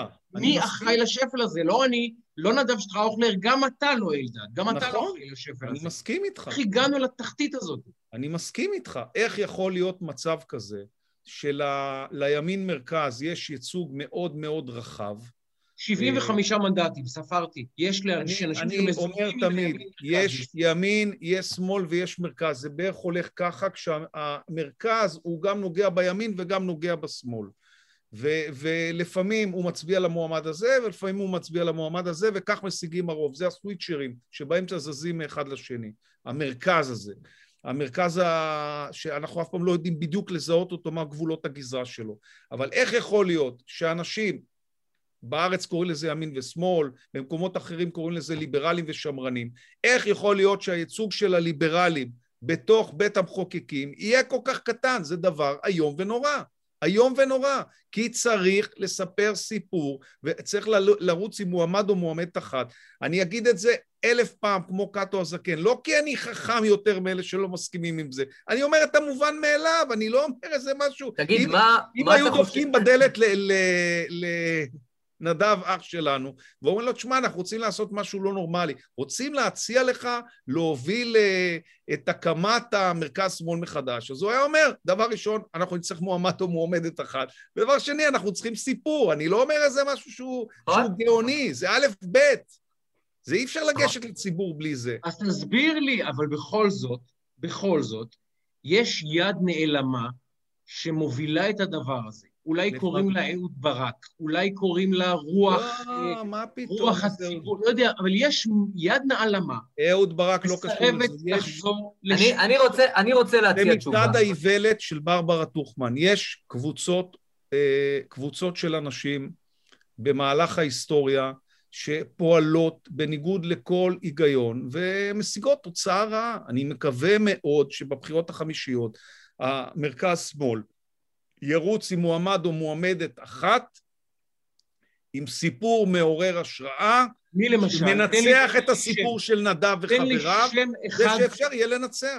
תן לי שם, תזכור גם שהעניין הוא שנתניהו נתפס, כי בכל זאת, כ... כ אה, אני מצטט את, ליגה, את, אה, את גדעון לוי, ליגה אחרת מול, לעומת יריביו, זה גם עומד. לזכותו. עזוב, תן לי אתה... אדם שאתה מרגיש שמסוגל להסתכל לו בעיניים. איך קוראים לו? מספר שבע בעבודה. מספר שבע מפלגת העבודה. תראו, אני אגיד לכם משהו על זה. כן. אה, גם לנתניהו היה היום הראשון שלו בתפקיד. אין שאלה. אתה לא ידעת איך הוא יתפקד, ואתה לא ידעת אם זה לא טירוף הדעת אה, לבחור לראשונה ראש ממשלה צעיר במקום כל הזקנים שהיינו רגילים אליהם כל השנים. אין שאלה. כשעושים פריימריז, הציבור מספיק חכם, והוא בוחר את הבן אדם או את, ה, את המנהיגה שנראים הכי מתאימים. יש סרט מדהים שמלווה את, אה, את, את אה, אה, מקרון במרוץ שלו לנשיאות. ומלווה אותו, זה דוקו שמלווה אותו לפי ימים. אה, סרט מעולה, ראיתי, ראיתי. סרט מעולה, ושם בסרט הזה... ממש מההתחלה של הקמפיין הוא מלווה אותו. נכון, ובסרט הזה... אתה חייב לראות את זה, חייב לראות את זה. איך נקרא הסרט? אני אשלח לך לינק. סרט מדהים, יש שני סרטים, אבל סרט אחד שנורא חשוב לראות אותו, ואז... הוא מלווה אותו ממש כשהוא מחליט שהוא נכנס לקמפיין עד הסוף. מדהים. ואז אה, נקבע... אגב, זה נאחס. אני בכל הקמפיינים שהייתי, אני הייתי נגד זה, כי זה נאחס. ואתה צודק, ואתה צודק. אה, כי אנשים מסתכלים למצלמה ולא על הקמפיין, הם מסתכלים איך יספרו אותם. בדיוק, ואז זה מסוכן, ואז זה מסוכן. לא משנה, אבל הוא התיר את הדבר הזה, ואז הוא יושב עם הצוות שלו, והם אומרים, טוב, אין ברירה, מתחיל הקמפיין, נגיד ביום חמישי הבא. אז uh, אנחנו חייבים לעשות אירוע. אז uh, הוא אומר, טוב, אז ניקח את האולם הזה והזה, זה אולם, אני לא, לא מדייק במספרים, אבל זה לא חשוב, מי שרוצה שיראה את הסרט, אני לא זוכר את זה ממש על הדיוק, אבל uh, נגיד ב, ברמה של מדינת ישראל, uh, נגיד אנחנו ניקח אולם של uh, אלף איש, ואז היועצים שלו אמרו, מה, אתה לא נורמלי, אנחנו לא נמלא את זה בחיים, אף אחד עוד לא מכיר אותך, זה רק ההתחלה. ואז הוא אומר להם, אם אנחנו לא נצליח למלא אלף איש, אז אני אפרוש באותו יום, אני אדע שאני לא מתאים למרוץ הזה של נשיאות, נשיאות צרפת, ואיכשהו הם הצליחו ליצור באז ברשתות, והיה וייטינג של איזה ארבעת אלפים איש בחוץ. מה זה אומר? זה כשמגיע בן אדם מנוהוור, אף אחד לא יודע, הוא היה מנכ"ל בנק, אף אחד לא ידע מי הוא ומה הוא, הוא כאילו נראה ילד, ילדון, הוא נשוי למי שהייתה המורה שלו, אה, זה סיפור שבצרפת, בצרפת יש את ה... אצלנו תמיד אומרים מי ראש ממשלת ישראל, מי יענה לטלפון האדום. בצרפת זה משהו אחר, זה מי יישב על הכיסא של נפוליאון, מי יגור באליזה, איפה שגרו גדולי האומה. ו... ומה לעשות, מקרון, הוא נהיה, נראה לפני הבחירות ילדון, הוא לא נראה נשיא צרפת, אבל הוא נכנס לתפקיד, והוא מתפקד, אתה רוצה, תצביע לו, אתה רוצה, אל תצביע לו בפעם הבאה, זה הכל בסדר. אבל אף אחד לא חושב שאין נשיא לצרפת, אף אחד לא חושב שיש מישהו על הכיסא. אמרו על ביידן, דמנטי, במרתף, מתחבא, יכול להיות שהוא יהיה אחלה נשיא, יכול להיות שהוא יהיה נשיא מחורבן, אנחנו לא יודעים, הוא חודש ומשהו בתפקיד, עוד אי אפשר ממש לשפוט את זה, אבל אף אחד לא חושב שאין נשיא בבית הלבן, שאין מישהו שמנהל את העניינים. אותו דבר עם נתניהו, הרי נניח גם מי שמעריץ אותו מבין שיום אחד הוא ילך. וכשהוא ילך יבוא בן אדם שזה היום הראשון שלו בתפקיד. זאת אומרת שיש מחליף לנתניהו, אנחנו לא נסגור את מדינת ישראל. לכן לא צריך לשאול את השאלה הזאת, מי יכול להחליף את נתניהו? כל בן אדם ראוי יכול להחליף. לכל בן אדם, לכל בן אדם יש מחליף, אבל אני אומר, נכון. נתניהו רק בתחילת דרכו, תן לו, תן לו להשתמשש. רק התחיל. תגיד, מה הערכה? בגלל הקטעים, בגלל הקטעים האלה שהוא עושה את זה ככה בבדיחה, ואי אפשר לכעוס עליו באולפנים, לכן אני אומר, אני קורא לכל האולפנים להדיר את נדב להחרים את, ברור. להחרים את נדב זה אסון לא, בשבילנו. לא, הפתרון הוא להזמין אותו רק בזמן השבת. להזמין אותו רק בזמן השבת, זה הפתרון. כי הוא גם, הוא גם מדברר את נתניהו הכי טוב, והוא עושה את זה בחן, אז אי אפשר לכעוס עליו. אני זוכר שאני הופעתי מולו באולפנים, הכי קל זה לדפוק למישהו את הראש באולפן, אבל הוא, הוא פשוט, זה, זה, הוא, לא, הוא לא כזה, אז הוא עושה את העבודה הכי טובה, ולכן אני אומר, צריך לגרש את נדב מהאולפנים. זהו, לגרש, להדיר. לגרש, לגרש, להחרים אותו. הזכרת ביידן. אני רוצה עכשיו בדיעבד, לדבר על... אה, שוב, אנחנו... הדרך עוד ארוכה, אנחנו עוד לא יודעים בדיוק מה יהיה, אנחנו כבר רואים צעדים ראשונים. אחד, אה, איך נאמר את זה בעדינות, אה, מגשש את דרכו, שלא לומר זוחל את דרכו בחזרה להסכם הגרעין ולפיוס עם איראן. שניים, עושה זובור לס... לסעודים, שהם מובילי הקו המתון במזרח התיכון, ומי שאמור לייצר בכלל קונטרה ערבית מול האיראנים ביחד עם הישראלים והאמריקאים, עושה להם זובור, ומכריז על יורש העצר שלהם כאשם בהוצאה להורג, חיסול, וזו נקודה רגישה שם אצל הסעודים. איך אתה רואה את החודש שלו בהיבט שלנו, המזרח תיכוני? והאם אתה חושב שצעדיו אגיד... הם לא, איך לומר, פחות טובים ממה שהיינו רוצים בתור ישראל? עזוב שנייה את הראייה הגלובלית ההיסטורית. קודם כל, אני רואה את זה רק מבחינת ישראל. אני ישראלי, ואני דואג לישראל. קודם כל. ולפני הכל. ככה אני רואה את הדברים, ככה השיפוט שלי על כל דבר. אני קודם. כל ישראלי. בואו נתחיל מזה. Uh, אני אתחיל במשהו יותר קל. אני חושב, אני חושב שאובמה, שאני מעריץ אותו ומאוד מאוד אוהב אותו, אני חושב שהוא עשה טעות עם הנאום שהוא נשא בקהיר. הניסיון או הציפייה של אנשים ליברליים לגרום לכל האנשים להיות כמותם היא טעות. ולכן אני חושב שמה שהוא עושה עכשיו עם סעודיה, זאת עלולה להתברר כטעות. כי איראן היא באמת אויב של העולם, אין שאלה בכלל, וצריך לעשות קואליציה מול איראן. והקואליציה מול איראן היא קואליציה של אמירויות שונות ומשונות, שמתנהלות בצורה לא דמוקרטית, בצורה דיקטטורית. זה שבטים שמנהלים פה את המפרץ. אה, וצריך לרתום אותם, לא, לא ללכת נגדם, ולחשוב טוב טוב היכן הולכים נגדם והיכן לא הולכים נגדם, הרי הסעודים לא יהפכו לליברלים, זה לא יקרה. לגבי ההסכם עם איראן, אני מציע לכולנו לא, לא לקפוץ מעבר, ל, מעבר לאופק. זה בכלל לא בטוח שההסכם עם איראן היה רע. תזכרו דבר אחד, שכשנחתם ההסכם עם איראן, הוא לא כיסה משהו שחייבים לתקן אותו. אין מצב בעיניי שחוזרים להסכם עם איראן והוא מתעסק רק בעניין הגרעין, בזמן שהיא פונה, בונה פה אימפריה סביב הגבולות של ישראל. אם יש הסכם עם איראן, שהוא מין הסכם הפסקת אש כזה של העולם עם איראן, הוא צריך לכלול את הכל וכול. היא לא יכולה להקים פה מדינות uh, טרור סביב מדינת ישראל, היא לא יכולה לפעול לא בסוריה, לא בלבנון, לא בתימן, לא בכל המקומות האלה, אין שאלה בכלל. לגבי הגרעין עצמו, כשנחתם ההסכם, כל גופי הביון של מדינת ישראל אמרו שזה מרחיק את האיראנים בעשר שנים. טראמפ עזב, טראמפ ביטל את ההסכם או עזב את ההסכם, אה, לפני חודש הוא עזב את הבית הלבן, מדברים על זה שאיראן קרובה לפצצה במרחק של שנה, של פריצה של שנה. אז אני לא בטוח שההסכם הזה הוא כל כך רע. צריך לחזור להסכם, הוא צריך להיות משודרג. אני מאמין שמול הגופים המפלצתיים האלה צריך, אה, צריך לפעול בכוח, אבל להשיג את מה שאפשר, אי אפשר להשיג הכל. אנחנו לא, לא באמת יכולים להפציץ שם את כל מתקני הגרעין, לא אנחנו ולא ארצות הברית, וההיסטוריה מלמדת שכל מלחמה שלא אנחנו נכנסנו אליה, שארצות הברית נכנסה נגד אימפריות כאלה, זה מלחמות שנמשכו שנים.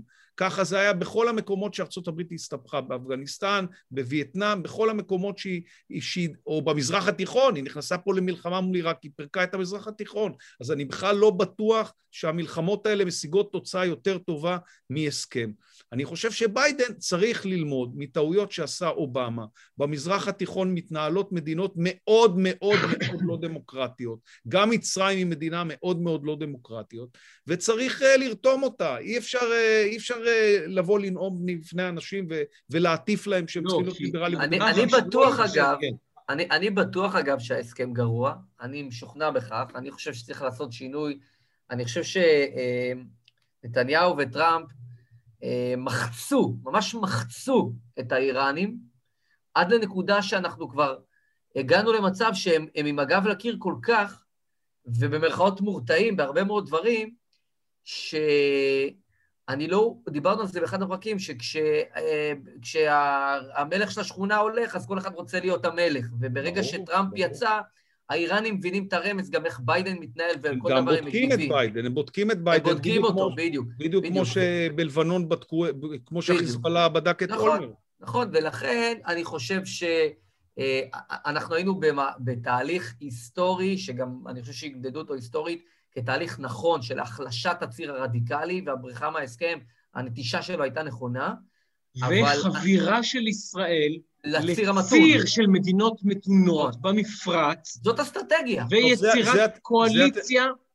זה, הרי זה, היינו ערב חתימת הסכם, איזשהו הסכם עם הסעודים. זה אתה מכיר את דעתי, אני בירכתי מהרגע הראשון על ההסכם הזה, ועוד אמרתי, אני רוצה לראות בהליכתו של נתניהו, ואני מקווה שעד היום האחרון שלו בתפקיד הוא יביא משהו יותר הסכמי, הסכמים עם אה, מדינות האזור, זה, בעיניי זה הסכם שלום לכל דבר ועניין.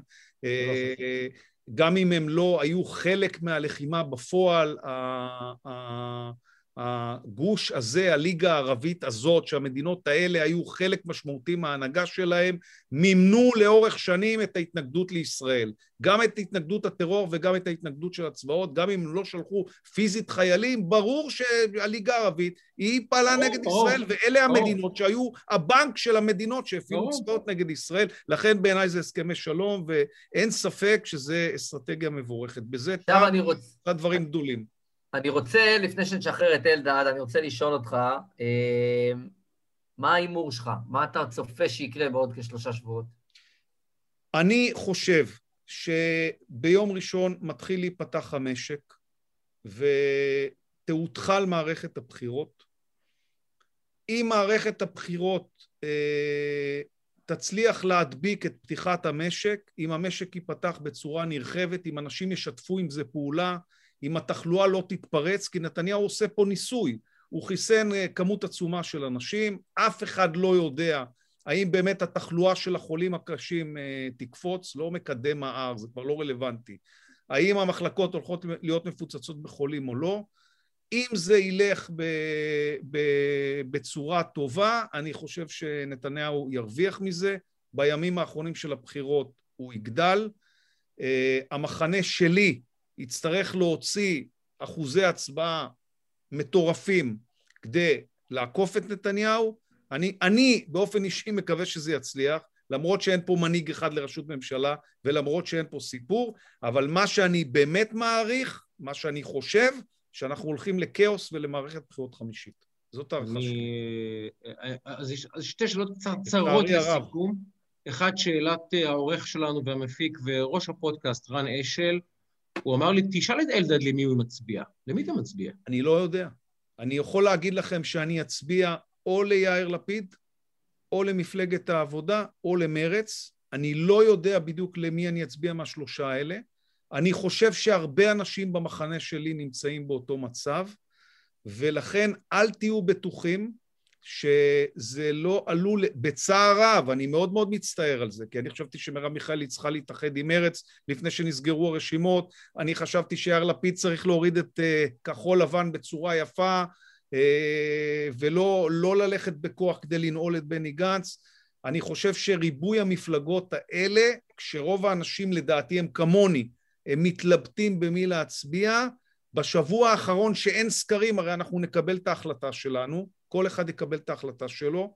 אה, יש מין גל כזה שנוצר בשבוע האחרון, זה לא ברור איך הוא נוצר, אבל הוא תמיד נוצר. ככה יאיר לפיד גדל מ-11 מנדטים ל-19 ב-2013, ככה ביבי גדל מול בוז'י בימים האחרונים בגל מאוד גדול של אה, שמונה מנדטים. אה, זה היה מאוד חזק ומאוד סוחף, עם כל קמפיין האס.אם.אסים. השמונה מיליון, השמונה עשרה מיליון אס.אם.אסים של צוריאל ומומו פילבר. אה, הסחף הזה יכול לגרום לזה שמפלגה אחת או שתיים בגוש שלי לא יעברו את אחוז החסימה, לצערי הרב. אה, אז אני לא יודע למי אני אצביע. ואני חושב שמה שאני אומר לכם בכנות, הרבה אנשים יגידו לכם. זה לא ש... ש... אני לא חושב שיש התלבטות בין אנשים שהם בעד ביבי או נגד ביבי. לא היו תזוזות בין הקבוצות האלה. אבל בתוך הקבוצה, למי מצביעים בקבוצה, האם מי שרוצה את ביבי, האם הוא מצביע לבנט או לביבי או לסמוטריץ', או בקבוצה השנייה למי בדיוק מצביעים, אני לא חושב שאנשים סגורים, כי עוד פעם, זה, זה לא מרשים, לצערי הרב. עכשיו, אני רוצה להשתמש בכישורים של שניכם, כי באמת, שניים האנשים היותר אינטליגנטים, וגם אנשים שנתנו איזה עצה או שתיים טובות לפוליטיקאים, ובכלל, איך איך מעודדים את שאר הציבור, או את הציבור המתלבט בנושא החיסונים, להפסיק עם השטויות ולהתחסן. אגב, אני עוקב אחרי הנושא הזה בכל העולם, זו תופעה בינלאומית, צריכים להיות ישרים. זו לא תופעה ישראלית, יש תופעה אמיתית של התנגדות לחיסונים במדינות רבות, בלי שום קשר לנתניהו, בלי שום קשר לבחירות, בלי שום קשר לכלום. ועדיין, אני רוצה לשאול אתכם, איך מביאים את הציבור לייצר, או אם זה כל הפוליטיקאים ביחד יתאחדו ויצאו במסר אחיד, מסער ועד נתניהו, עבור ב, במספר שבע במפלגת העבודה, מי שזה לא יהיה, שיגידו, חבר'ה, לכו להתחסן ונגמור עם זה כבר, איך מייצרים את המסר הזה, או לחלופין, שזה אבוד. מה, מה, מה שניכם חושבים? זה לא אבוד, אני לא חושב שזה אבוד, זה לא פוליטיקאים יכולים לעשות את זה, וגם לא רופאים. אה, אני חושב שרק חולים קשה, רק חולים קשה, שהיו חולים קשה וש, ושסבלו סבל איום ונורא. אה, עוד פעם, זה לא משנה אם זה פוליטיקאים. אפשר להביא במסגרת האנשים האלה גם את אה, ביטן. דוד את, ביטן. דוד ביטן. כשאתה רואה איך הבן אדם הזה נראה, וכשאתה רואה שהוא יצא מסכנה והוא כאילו חוזר לחיים, הם לא נורמליים, וזה לא, הוא לא בקושי מדבר, אה, וכשאתה רואה את כל החולים קשה שהם נמצאים באותו מצב, אני ראיתי אה, לפני יומיים או שלושה מחקר של שיבא, שעשו מחקר על חולי קורונה קשים שהחלימו בני 40, הכושר הגופני שלהם אחרי ארבעה חודשים הוא כמו של אנשים בני 80. אם אתה נותן למשרד של נדב או למשרד אחר להכין קמפיין עם האנשים החולים האלה שכאילו הבריאו, שהם יגידו אותו דבר, תשמעו, אני לא רציתי להתחסן. אני חשבתי שזה פוליטי, אני חשבתי שזה מוקדם מדי, שזה אני לא... לא האמנתי שמישהו מצא לזה פתרון ועשיתי את טעות חיי, אז אני חושב שאם זה היה כל ערב, זה היה משהו שהיה מכה בבטן. כל ערב, ממש קמפיין, לקחת שלושה ארבעה משרדי פרסום, לכפות עליהם שיתוף פעולה, לשים על זה הרבה כסף של המדינה ולעשות קמפיין מטורף, אני חושב שזה דבר שיגע מאוד באנשים, אנשים יראו את זה בטלוויזיה, אנשים יראו את זה בוואטסאפ, אחד יגיד לשני, אמא את חייבת לי ללכת להתחסן, אבא אתה חייב ללכת להתחסן, תראה את הדבר הזה, תראה איזה דבר נורא ורק, אני לא אקח לך את הזמן, אבל נזכרתי בעוד סיפור שאתמול ראיתי בטלוויזיה, אה, עובדת הוראה שסירבה ללכת ל... ראית את זה, נדב? שסירבה ללכת להתחסן, גם אמרה, אני מעדיפה להידבק ולפתח את הנוגדנים לבד.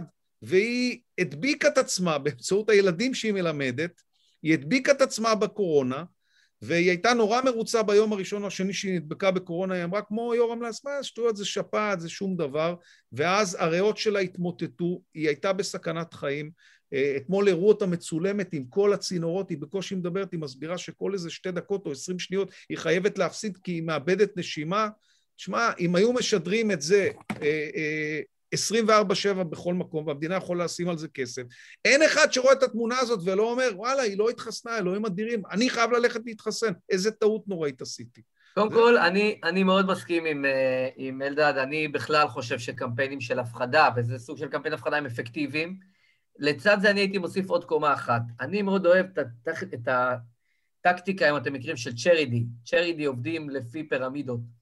נניח אתה רוצה לתרום לאיזשהו משהו, אבל אתה לא מחובר לדבר הזה. אתה רוצה לתרום לבית כנסת חדש, אתה רוצה לתרום לאיזה גדר חדשה אה, הבנתי. שאם אתה מתחסן, אז, אז תרומה שלך עוברת, הבנתי. אז יפה. אני אומר, אני לוקח את זה עוד רמה, עוד, עוד לבל אחד. רעיון יפה.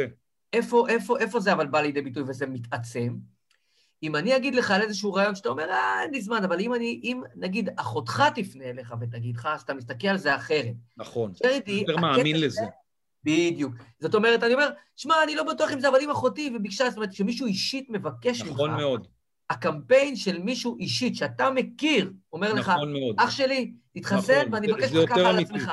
נכון מאוד. זה האמינות של זה, וזה באמת לא משנה אם זה פוליטיקאי, מוביל דעה, או סתם מישהו מהרחוב, אומר, לוקח על עצמו, אני לוקח על עצמי, מה שנקרא להדביק, אבל להדביק אנשים שהתחסנו. זאת אומרת, אני לוקח על עצמי לאתר כמה אנשים שלא התחסנו, ואני ברמה האישית, בדודה שלי לא התחסנה, סתם אני אומר, לא התחסנה, אני לוקח על עצמי, עכשיו, היא לא תאמין אולי לרופא או ללא יודע, אבל לבן דוד שלה, שהיא מעריכה אותו, מסכים, היא תאמין. מסכים. הטסטימוניאל האישי, המגע האישי יכול נכון. לעבוד פה אה, בעניין הזה. אה, תשמע, עד כאן, אלדד, אנחנו חותמים ביחד גם את הפרק. אה, יחד איתך. רגע, רגע, לפני שאתה מסכם, אני כן. מזכיר לכם שאתם חייבים לי חולצה וספר במקום יטופל. חולצה ותקליט. יטופל. אני אומר פה משהו בשם שלושתנו. לכו להצביע ב-23 לשלישי. כל אחד שיצביע מה שהוא רוצה. מחוסנים אבל. לכו להצביע. ולכו להתחסן ולכו להצביע, ואנחנו גם אומרים, אומרים לכם שוב, אנחנו שלושתנו לא מסכימים על הרבה דברים, נכון מאוד. אבל אוהבים אחד את השני, ואנחנו רוצים שהשיח בינינו, שאתם רואים, לא הסכמנו, לא הסכמנו. יהיה מודל, מודל לשיח. שזה גם יהיה שיח. זה לא אישי, נכון. נכון אפשר מאוד. לא להסכים, אפשר לנהל שיחה בלי להסכים, ותסתכלו, נכון נשארנו מאוד. בחיים, ואנחנו, אני אראה את הילד ברחוב, אני אתן לו חיבוק וחולצה. נכון מאוד. ספר והקדשה.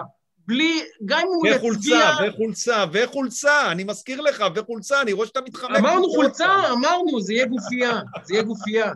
זה תהיה גופיית ספורט איכותית ומושקעת. טוב, נדב, יש לנו עוד בירה לעשות. יאללה, נשאר. חד משמעית.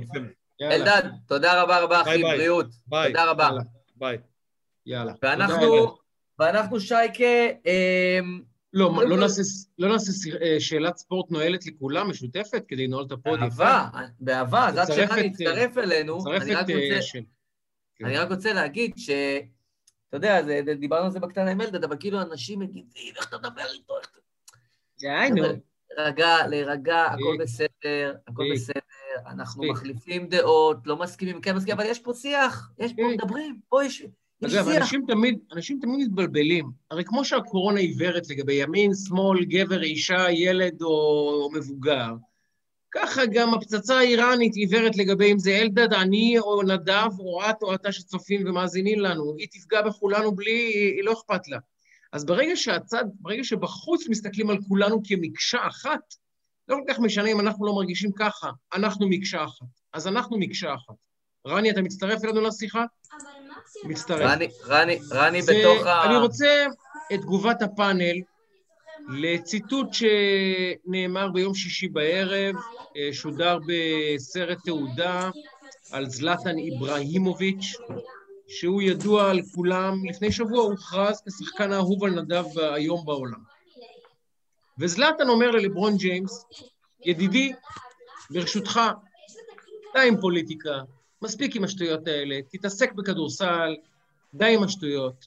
לברון ג'יימס חוטף את הג'ננה ואומר לו, אחי, אני, אם לא הייתי שחקן כדורסל, אף אחד לא היה מקשיב לי, אף אחד לא היה שומע את דעתי, בטח לא הייתי משפיע על אף אחד. אבל העובדה שאני לברון ג'יימס, גורמת לאנשים להקשיב לי. מה עמדתכם בסוגיה הזאת? שמה בדיוק? מה... ת, תחדד הנקודה. אומר, זלטן אומר ללברון, תתעסק נכון. בכדורסל. את הדעות כן. שלך לגבי uh, מצוקת ה... לא, כי זלטן ה... מתעסק רק בכדורגל, כן? אה, אבל הוא אומר לו, את הפוליטיקה, לברון מאוד פעיל פוליטית בהיבט של נכון. Black Lives Matters וכולי וכולי. הוא אומר לו, אתה לא רוצה לשמוע את דעתך בעניינים פוליטיים. שחק כדורסל ותסתום את הפה, הוא אומר לו בעדינות, היי, הנה גוני כפרה עליה, איזה עיניים יפות. מה עמדתכם לגבי, האם, פול... האם ספורטאים צריכים להשתמש בפלטפורמה שלהם כדי לנסות ולייצר אה, שינוי חברתי או להביע דעה חברתית בכלל? אני חושב שלגמרי כן, שזה... הם מנהיגים חברתיים, יש להם קהל גדול שהולך אחריהם. ובטח לברוק שהוא דמות רצינית, והוא לא איזה שולף. אתה יודע, אני חושב שנגיד באיטליה לא, לא היו רוצים שטוטי יהיה מוביל דעה וסוחף אנשים. אבל כן, אם הם אה, כאלה מנהיגים חברתיים, בהחלט, אני חושב שיש מקום להשפעה חיובית של הספורטאים האלה. בדיוק כמו שאני חושב שגם אמנים, זה בסדר גמור אם יביעו את דעותיהם ולא יהיו, אה, יעמדו ולא לא יגידו כלום. זה הדעה שלי. לגיטימי. אני, אני חושב שזה משתנה מאוד. זאת אומרת, אה, אם האדם הוא בדעתי, אז אני מעוניין לשמוע אותו. לא, אה, אני כאילו... אני אומר, תשמע, היום ל... זה תלוי נושא. זה תלוי נושא ותלוי עניין. למשל, אם דיברנו עכשיו על הנושא של חיסון אה, קורונה. אם גרמנו, או אלדד, או זה, גרמנו לאדם אחד שהתלבט, ועכשיו הלך להתחסן, ואנחנו אולי משפיעים על משהו קטן, אז עשינו משהו מעולה. עכשיו, אנחנו קטנים. אנשים שיש להם מאות אלפי ומיליוני עוקבים, בטח בנושאים כאלה, ושהם יכולים להשפיע על אחרים בדוגמה אישית טובה, או על בני נוער בכלל, אני חושב שזה פנטסטי. אבל בנקודות או במקומות, כי בסוף אין מה לעשות, שחקן על המגרש, בטח בסדר גודל כזה, הוא גם, מה לעשות, הוא גם פרסונה מחוץ למגרש. יש לו אחריות אחרת, אנחנו רואים את זה לחיוב ולשלילה. ולכן אני חושב שכשזה פוזיטיבי ולא מכניס אה, עניינים אה, שהם אה, יכולים להשפיע לשלילה או ליצור אפקט שלילי, אני, אם זה, אם זה פוזיטיבי, בטח למשל בנושא של חיסונים, או לכו להצביע, או דברים כאלה, אני מאוד מאוד בעד. אז אני... אני, אני רוצה אני רק להוסיף משהו כן. קטן, אפרופו החיסונים. כל הנושא של הדרכון הירוק, הוא לא כזה, אני לא מרגיש עם זה כל כך טוב בבטן, זה לא משהו שאני אומר, וואו, מגניב, כאילו, כי יש אנשים שיש להם סיבות, נגיד, שלא מתחסנים, כי יש להם בעיות רפואיות, כי לא יכולים, כי מותר להם גם לחשוש רגע. אני לא. מדבר, אני לא מדבר על אלה שלא יכולים מסיבות אה, אה, רפואיות אחרות, מדבר על אנשים שאומרים, אני, א', בעיניי, חיסון למחלה יותר מסוכן מהמחלה, שזה קצת אוקסימורון, אבל נגיד, וב', הוא אומר, לא אכפת לי גם שאני א', מסכן חיי אחרים, ב', מעכב את החזרה שלנו לחיים, וג', מצפצף על הקולקטיב באופן כללי. אני לא מתחבר לזה. לא מתחבר לזה. עכשיו מה, תגיד, אה, כמה דברים ביצענו בחיינו, אם בצבא, אם בבית ספר, אם בתיכון, אם במיליון מקומות אחרים, שלא במאה אחוז אה, הסכמנו, אהבנו או רצינו לעשות, ואמרנו, אוקיי, יש פה משהו שהחברה עצמה... מה, אני רציתי להתגייס לצה"ל? לא, אבל הלכתי להתגייס לצה"ל כי זו חובתי, וזה מה שאני עושה פה במדינה הזאת, ואף אחד לא שאל אותי, מה דעתי, אבל הבנתי שאני צריך לעשות את זה, כי אם אני לא אתגייס לצה"ל, וגם נדב לא יתגייס לצה"ל, וגם אתה לא תתגייס לצה"ל, לא תהיה מדינת ישראל. עכשיו, אם גם נדב לא יתחסן, ואני לא אתחסן, ואתה לא תתחסן, הקורונה ימשיך לבצע בנו את, את הזוועה שהוא מבצע, ולא נצא מזה. אז יש מקום שבו אתה אומר, אוקיי, יש את הדאגה האישית, את, את האינדיבידואליזם שלי, ויש את העובדה שאני חלק ממערך של בני אדם, מקולקטיב, מחברה אנושית. מחברה ישראלית. כשאני אומר, שוב, מישהו חולה, או שיש לו, אה, לא יודע מה, התנגדות אידיאולוגית היסטורית לחיסונים, אני עם האנשים האלה לא מתווכח, אבל הם מעטים. רוב מתנגדי החיסונים זה אנשים שנהפכו למומחי, למומחי חיסונים. הם קראו בגוגל שני מאמרים, ראו סרטון ביוטיוב, והם עכשיו מומחים לחיסונים. זה אנשים שלא יודעים איך... הם, הם חיסונולוגים. כן, הם לא יודעים איך נכנסים למעבדה. הם לא יודעים איך מייצרים חיסון, אבל הם מסבירים לך ברצינות, אבל רצינות אקדמית, למה החיסון הזה מסוכן לך. עכשיו, חבר'ה, זה בדיחה. הרי אנחנו מכניסים לגוף שלנו כל יום, רני, כולל היום הכנסת לגוף שלך דברים שאתה לא יודע באמת מה ההרכב שלהם, מה ההשפעה שלהם לטווח ארוך, מה הם עושים לך. אבל אתה אומר, בסדר, אני לוקח את הסיכון. עכשיו, אני לא אומר שאין סיכון בלקחת חיסון שבפעם הראשונה אה, אה, אה, אה, משתמשים בו, לא אומר שאין סיכון. אבל אתה אומר שהסיכון לחטוף קורונה בעיניך הוא יותר קטן מהסיכון להתחסן? אז אתה אדם פשוט לא, משהו שם לא בסדר. על מה דעתך לא על. העניין? מה דעתך על השאלתך? אז אני, אני לגבי לברון וזה, אני אגיד משהו שהוא לא פופולרי. אני אולי שובר נורא ימינה פה. אני באופן אישי, כמובן שזכותו של לברון להתבטא בכל נושא שהוא רוצה. שידבר על מה שהוא רוצה. על כלכלה באלבניה. מה שמעניין אותו שידבר, אם מישהו שם לו מיקרופון שידבר, הכל בסדר. אבל אותי, דעתו הפוליטית של לברון ג'יימס, כמו גם של אסף אמדורסקי, לא מעניינת. הוא זכותו לדעתו, והוא רוצה לדבר, שידבר, ושיגיד, ומי שרוצה להקשיב לו, ואומר, חשוב לי, סליחה, חשוב לי מה דעתו של מוחמד עלי, וחשוב לי מה דעתו של ליברון ג'יימס, וחשוב לי מה דעתו של זלאטן, בפוליטיקה או בכלכלה, שיקשיב לו. אני, דעתו של ליברון ג'יימס בפוליטיקה לא מעניינת אותי. אני מצטער, כוחו של לברון ג'יימס בכדורסל, סליחה, אם זה נשמע, אה, אני לא יודע לא, מה... לא, לא, אה, לא נשמע... אני מכבד את לברון ג'יימס. אני חושב מה, שדעתו I... לגיטימית, אבל הוא, בגלל שהוא שחקן NBA, חשובה לי עכשיו דעתו יותר מדעה של אדם שאני חושב שהוא יותר רציני בתחום? לא. מצטער. אחד זה, אחד זה נשמע הגיוני, ושתיים, אני כאילו לא זוכר כבר מתי ראיתי שער שלא זוכר מה זה שבעה לילות, או לא יודע מה, יש לך כאילו אומנים שמתפרנסים מלטנף על נתניהו, לטנף על זה, וזאת הכותרת, והכל נהיה, זאת אומרת, יש גם עניין של איזונים.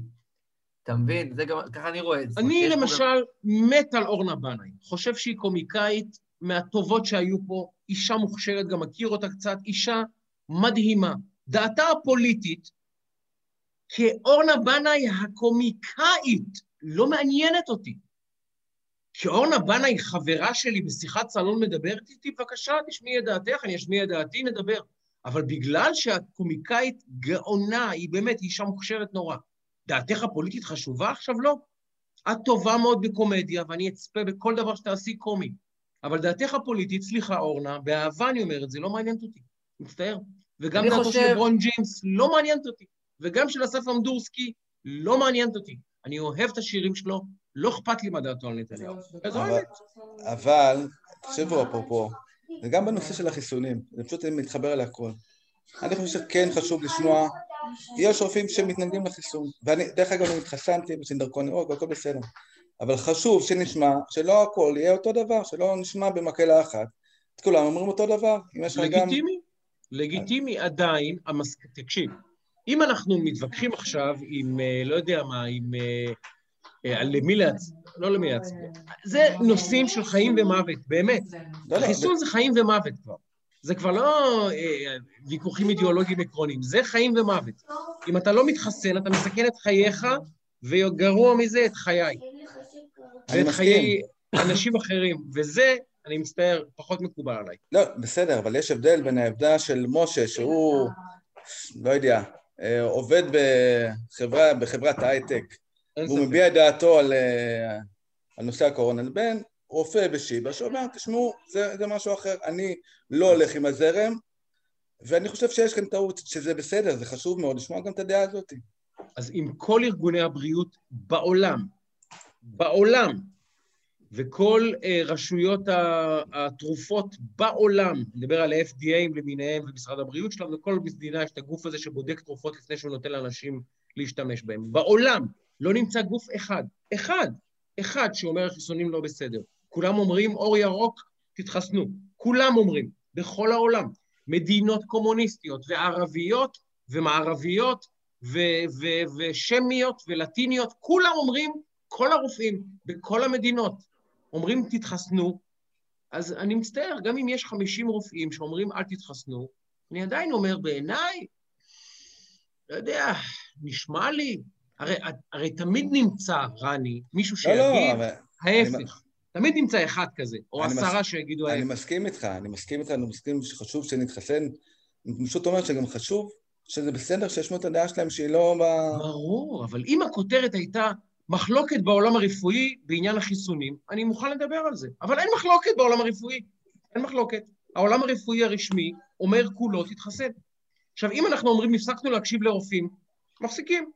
אז בואו לא נקשיב להם גם בנושא אורתופדיה, ובנושא קרדיולוגיה, ובנושא גניקולוגיה, ובנושא אימונולוגיה, ובשום נושא לא נקשיב להם, כי אנחנו לא סומכים על דעתם כבר.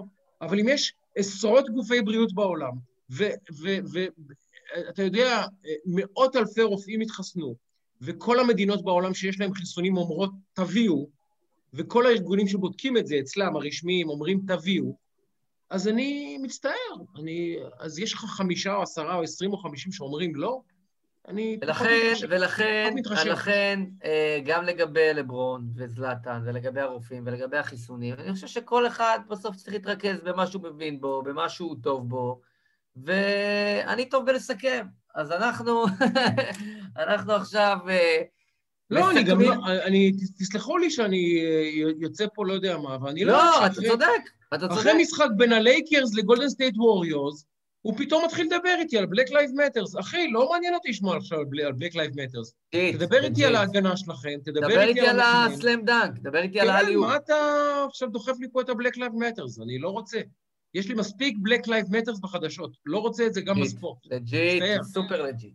super. legit. טוב, אז אנחנו נשחרר את הקהל שלנו אנחנו, עכשיו. אנחנו, וצריך להגיד שהם הולכים ומתרבים, וזה דבר פנטסטי ומדהים. גם, גם אנחנו רואים את זה ב, ב, במספרים, ואנחנו רואים את זה בתגובות, ורואים את זה ב vibe מהאנשים, וזה דבר מדהים. ואתה סיפרת לי, שייקה, שפגשת, מה זה היה? שפגשת מישהו וזה, והוא צעק לך וזה, אבל אני אוהב את הפוד. כן. אספר את אני אספר את הסיפור הזה, אספר את הסיפור הזה למאזינים שלנו. אני נוסע יום אחד אה, באזור כלשהו בארץ, לא רוצה להסגיר איפה, וזה היה ב- לקראת, אה, זה ממש, אני- יצאה השבת, אני לא מנסה לרמוז ששמרתי שבת, אני עדיין חילוני, אבל יצאה השבת ואני נוסע לי שם ויש איזה... יום שבת, יצא יום השבת. יום יצא. שבת. יצא יום השבת, כן. יש איזה, יש איזה כיכר כזאת, ואיזה רמזור, ואני עומד ברמזור עם האוטו, וברמזור אני רואה מתחילה לנוע איזה להקה של אה, מפגינים, מפגיני לך, עם דגלים וכל הציוד השחור וזה, ו-15-20 איש, והם עומדים במעבר חצייה, ואני עומד ברמזור, וכל אחד מחכה לתורו, ופתאום איזה מישהו קולט אותי שם.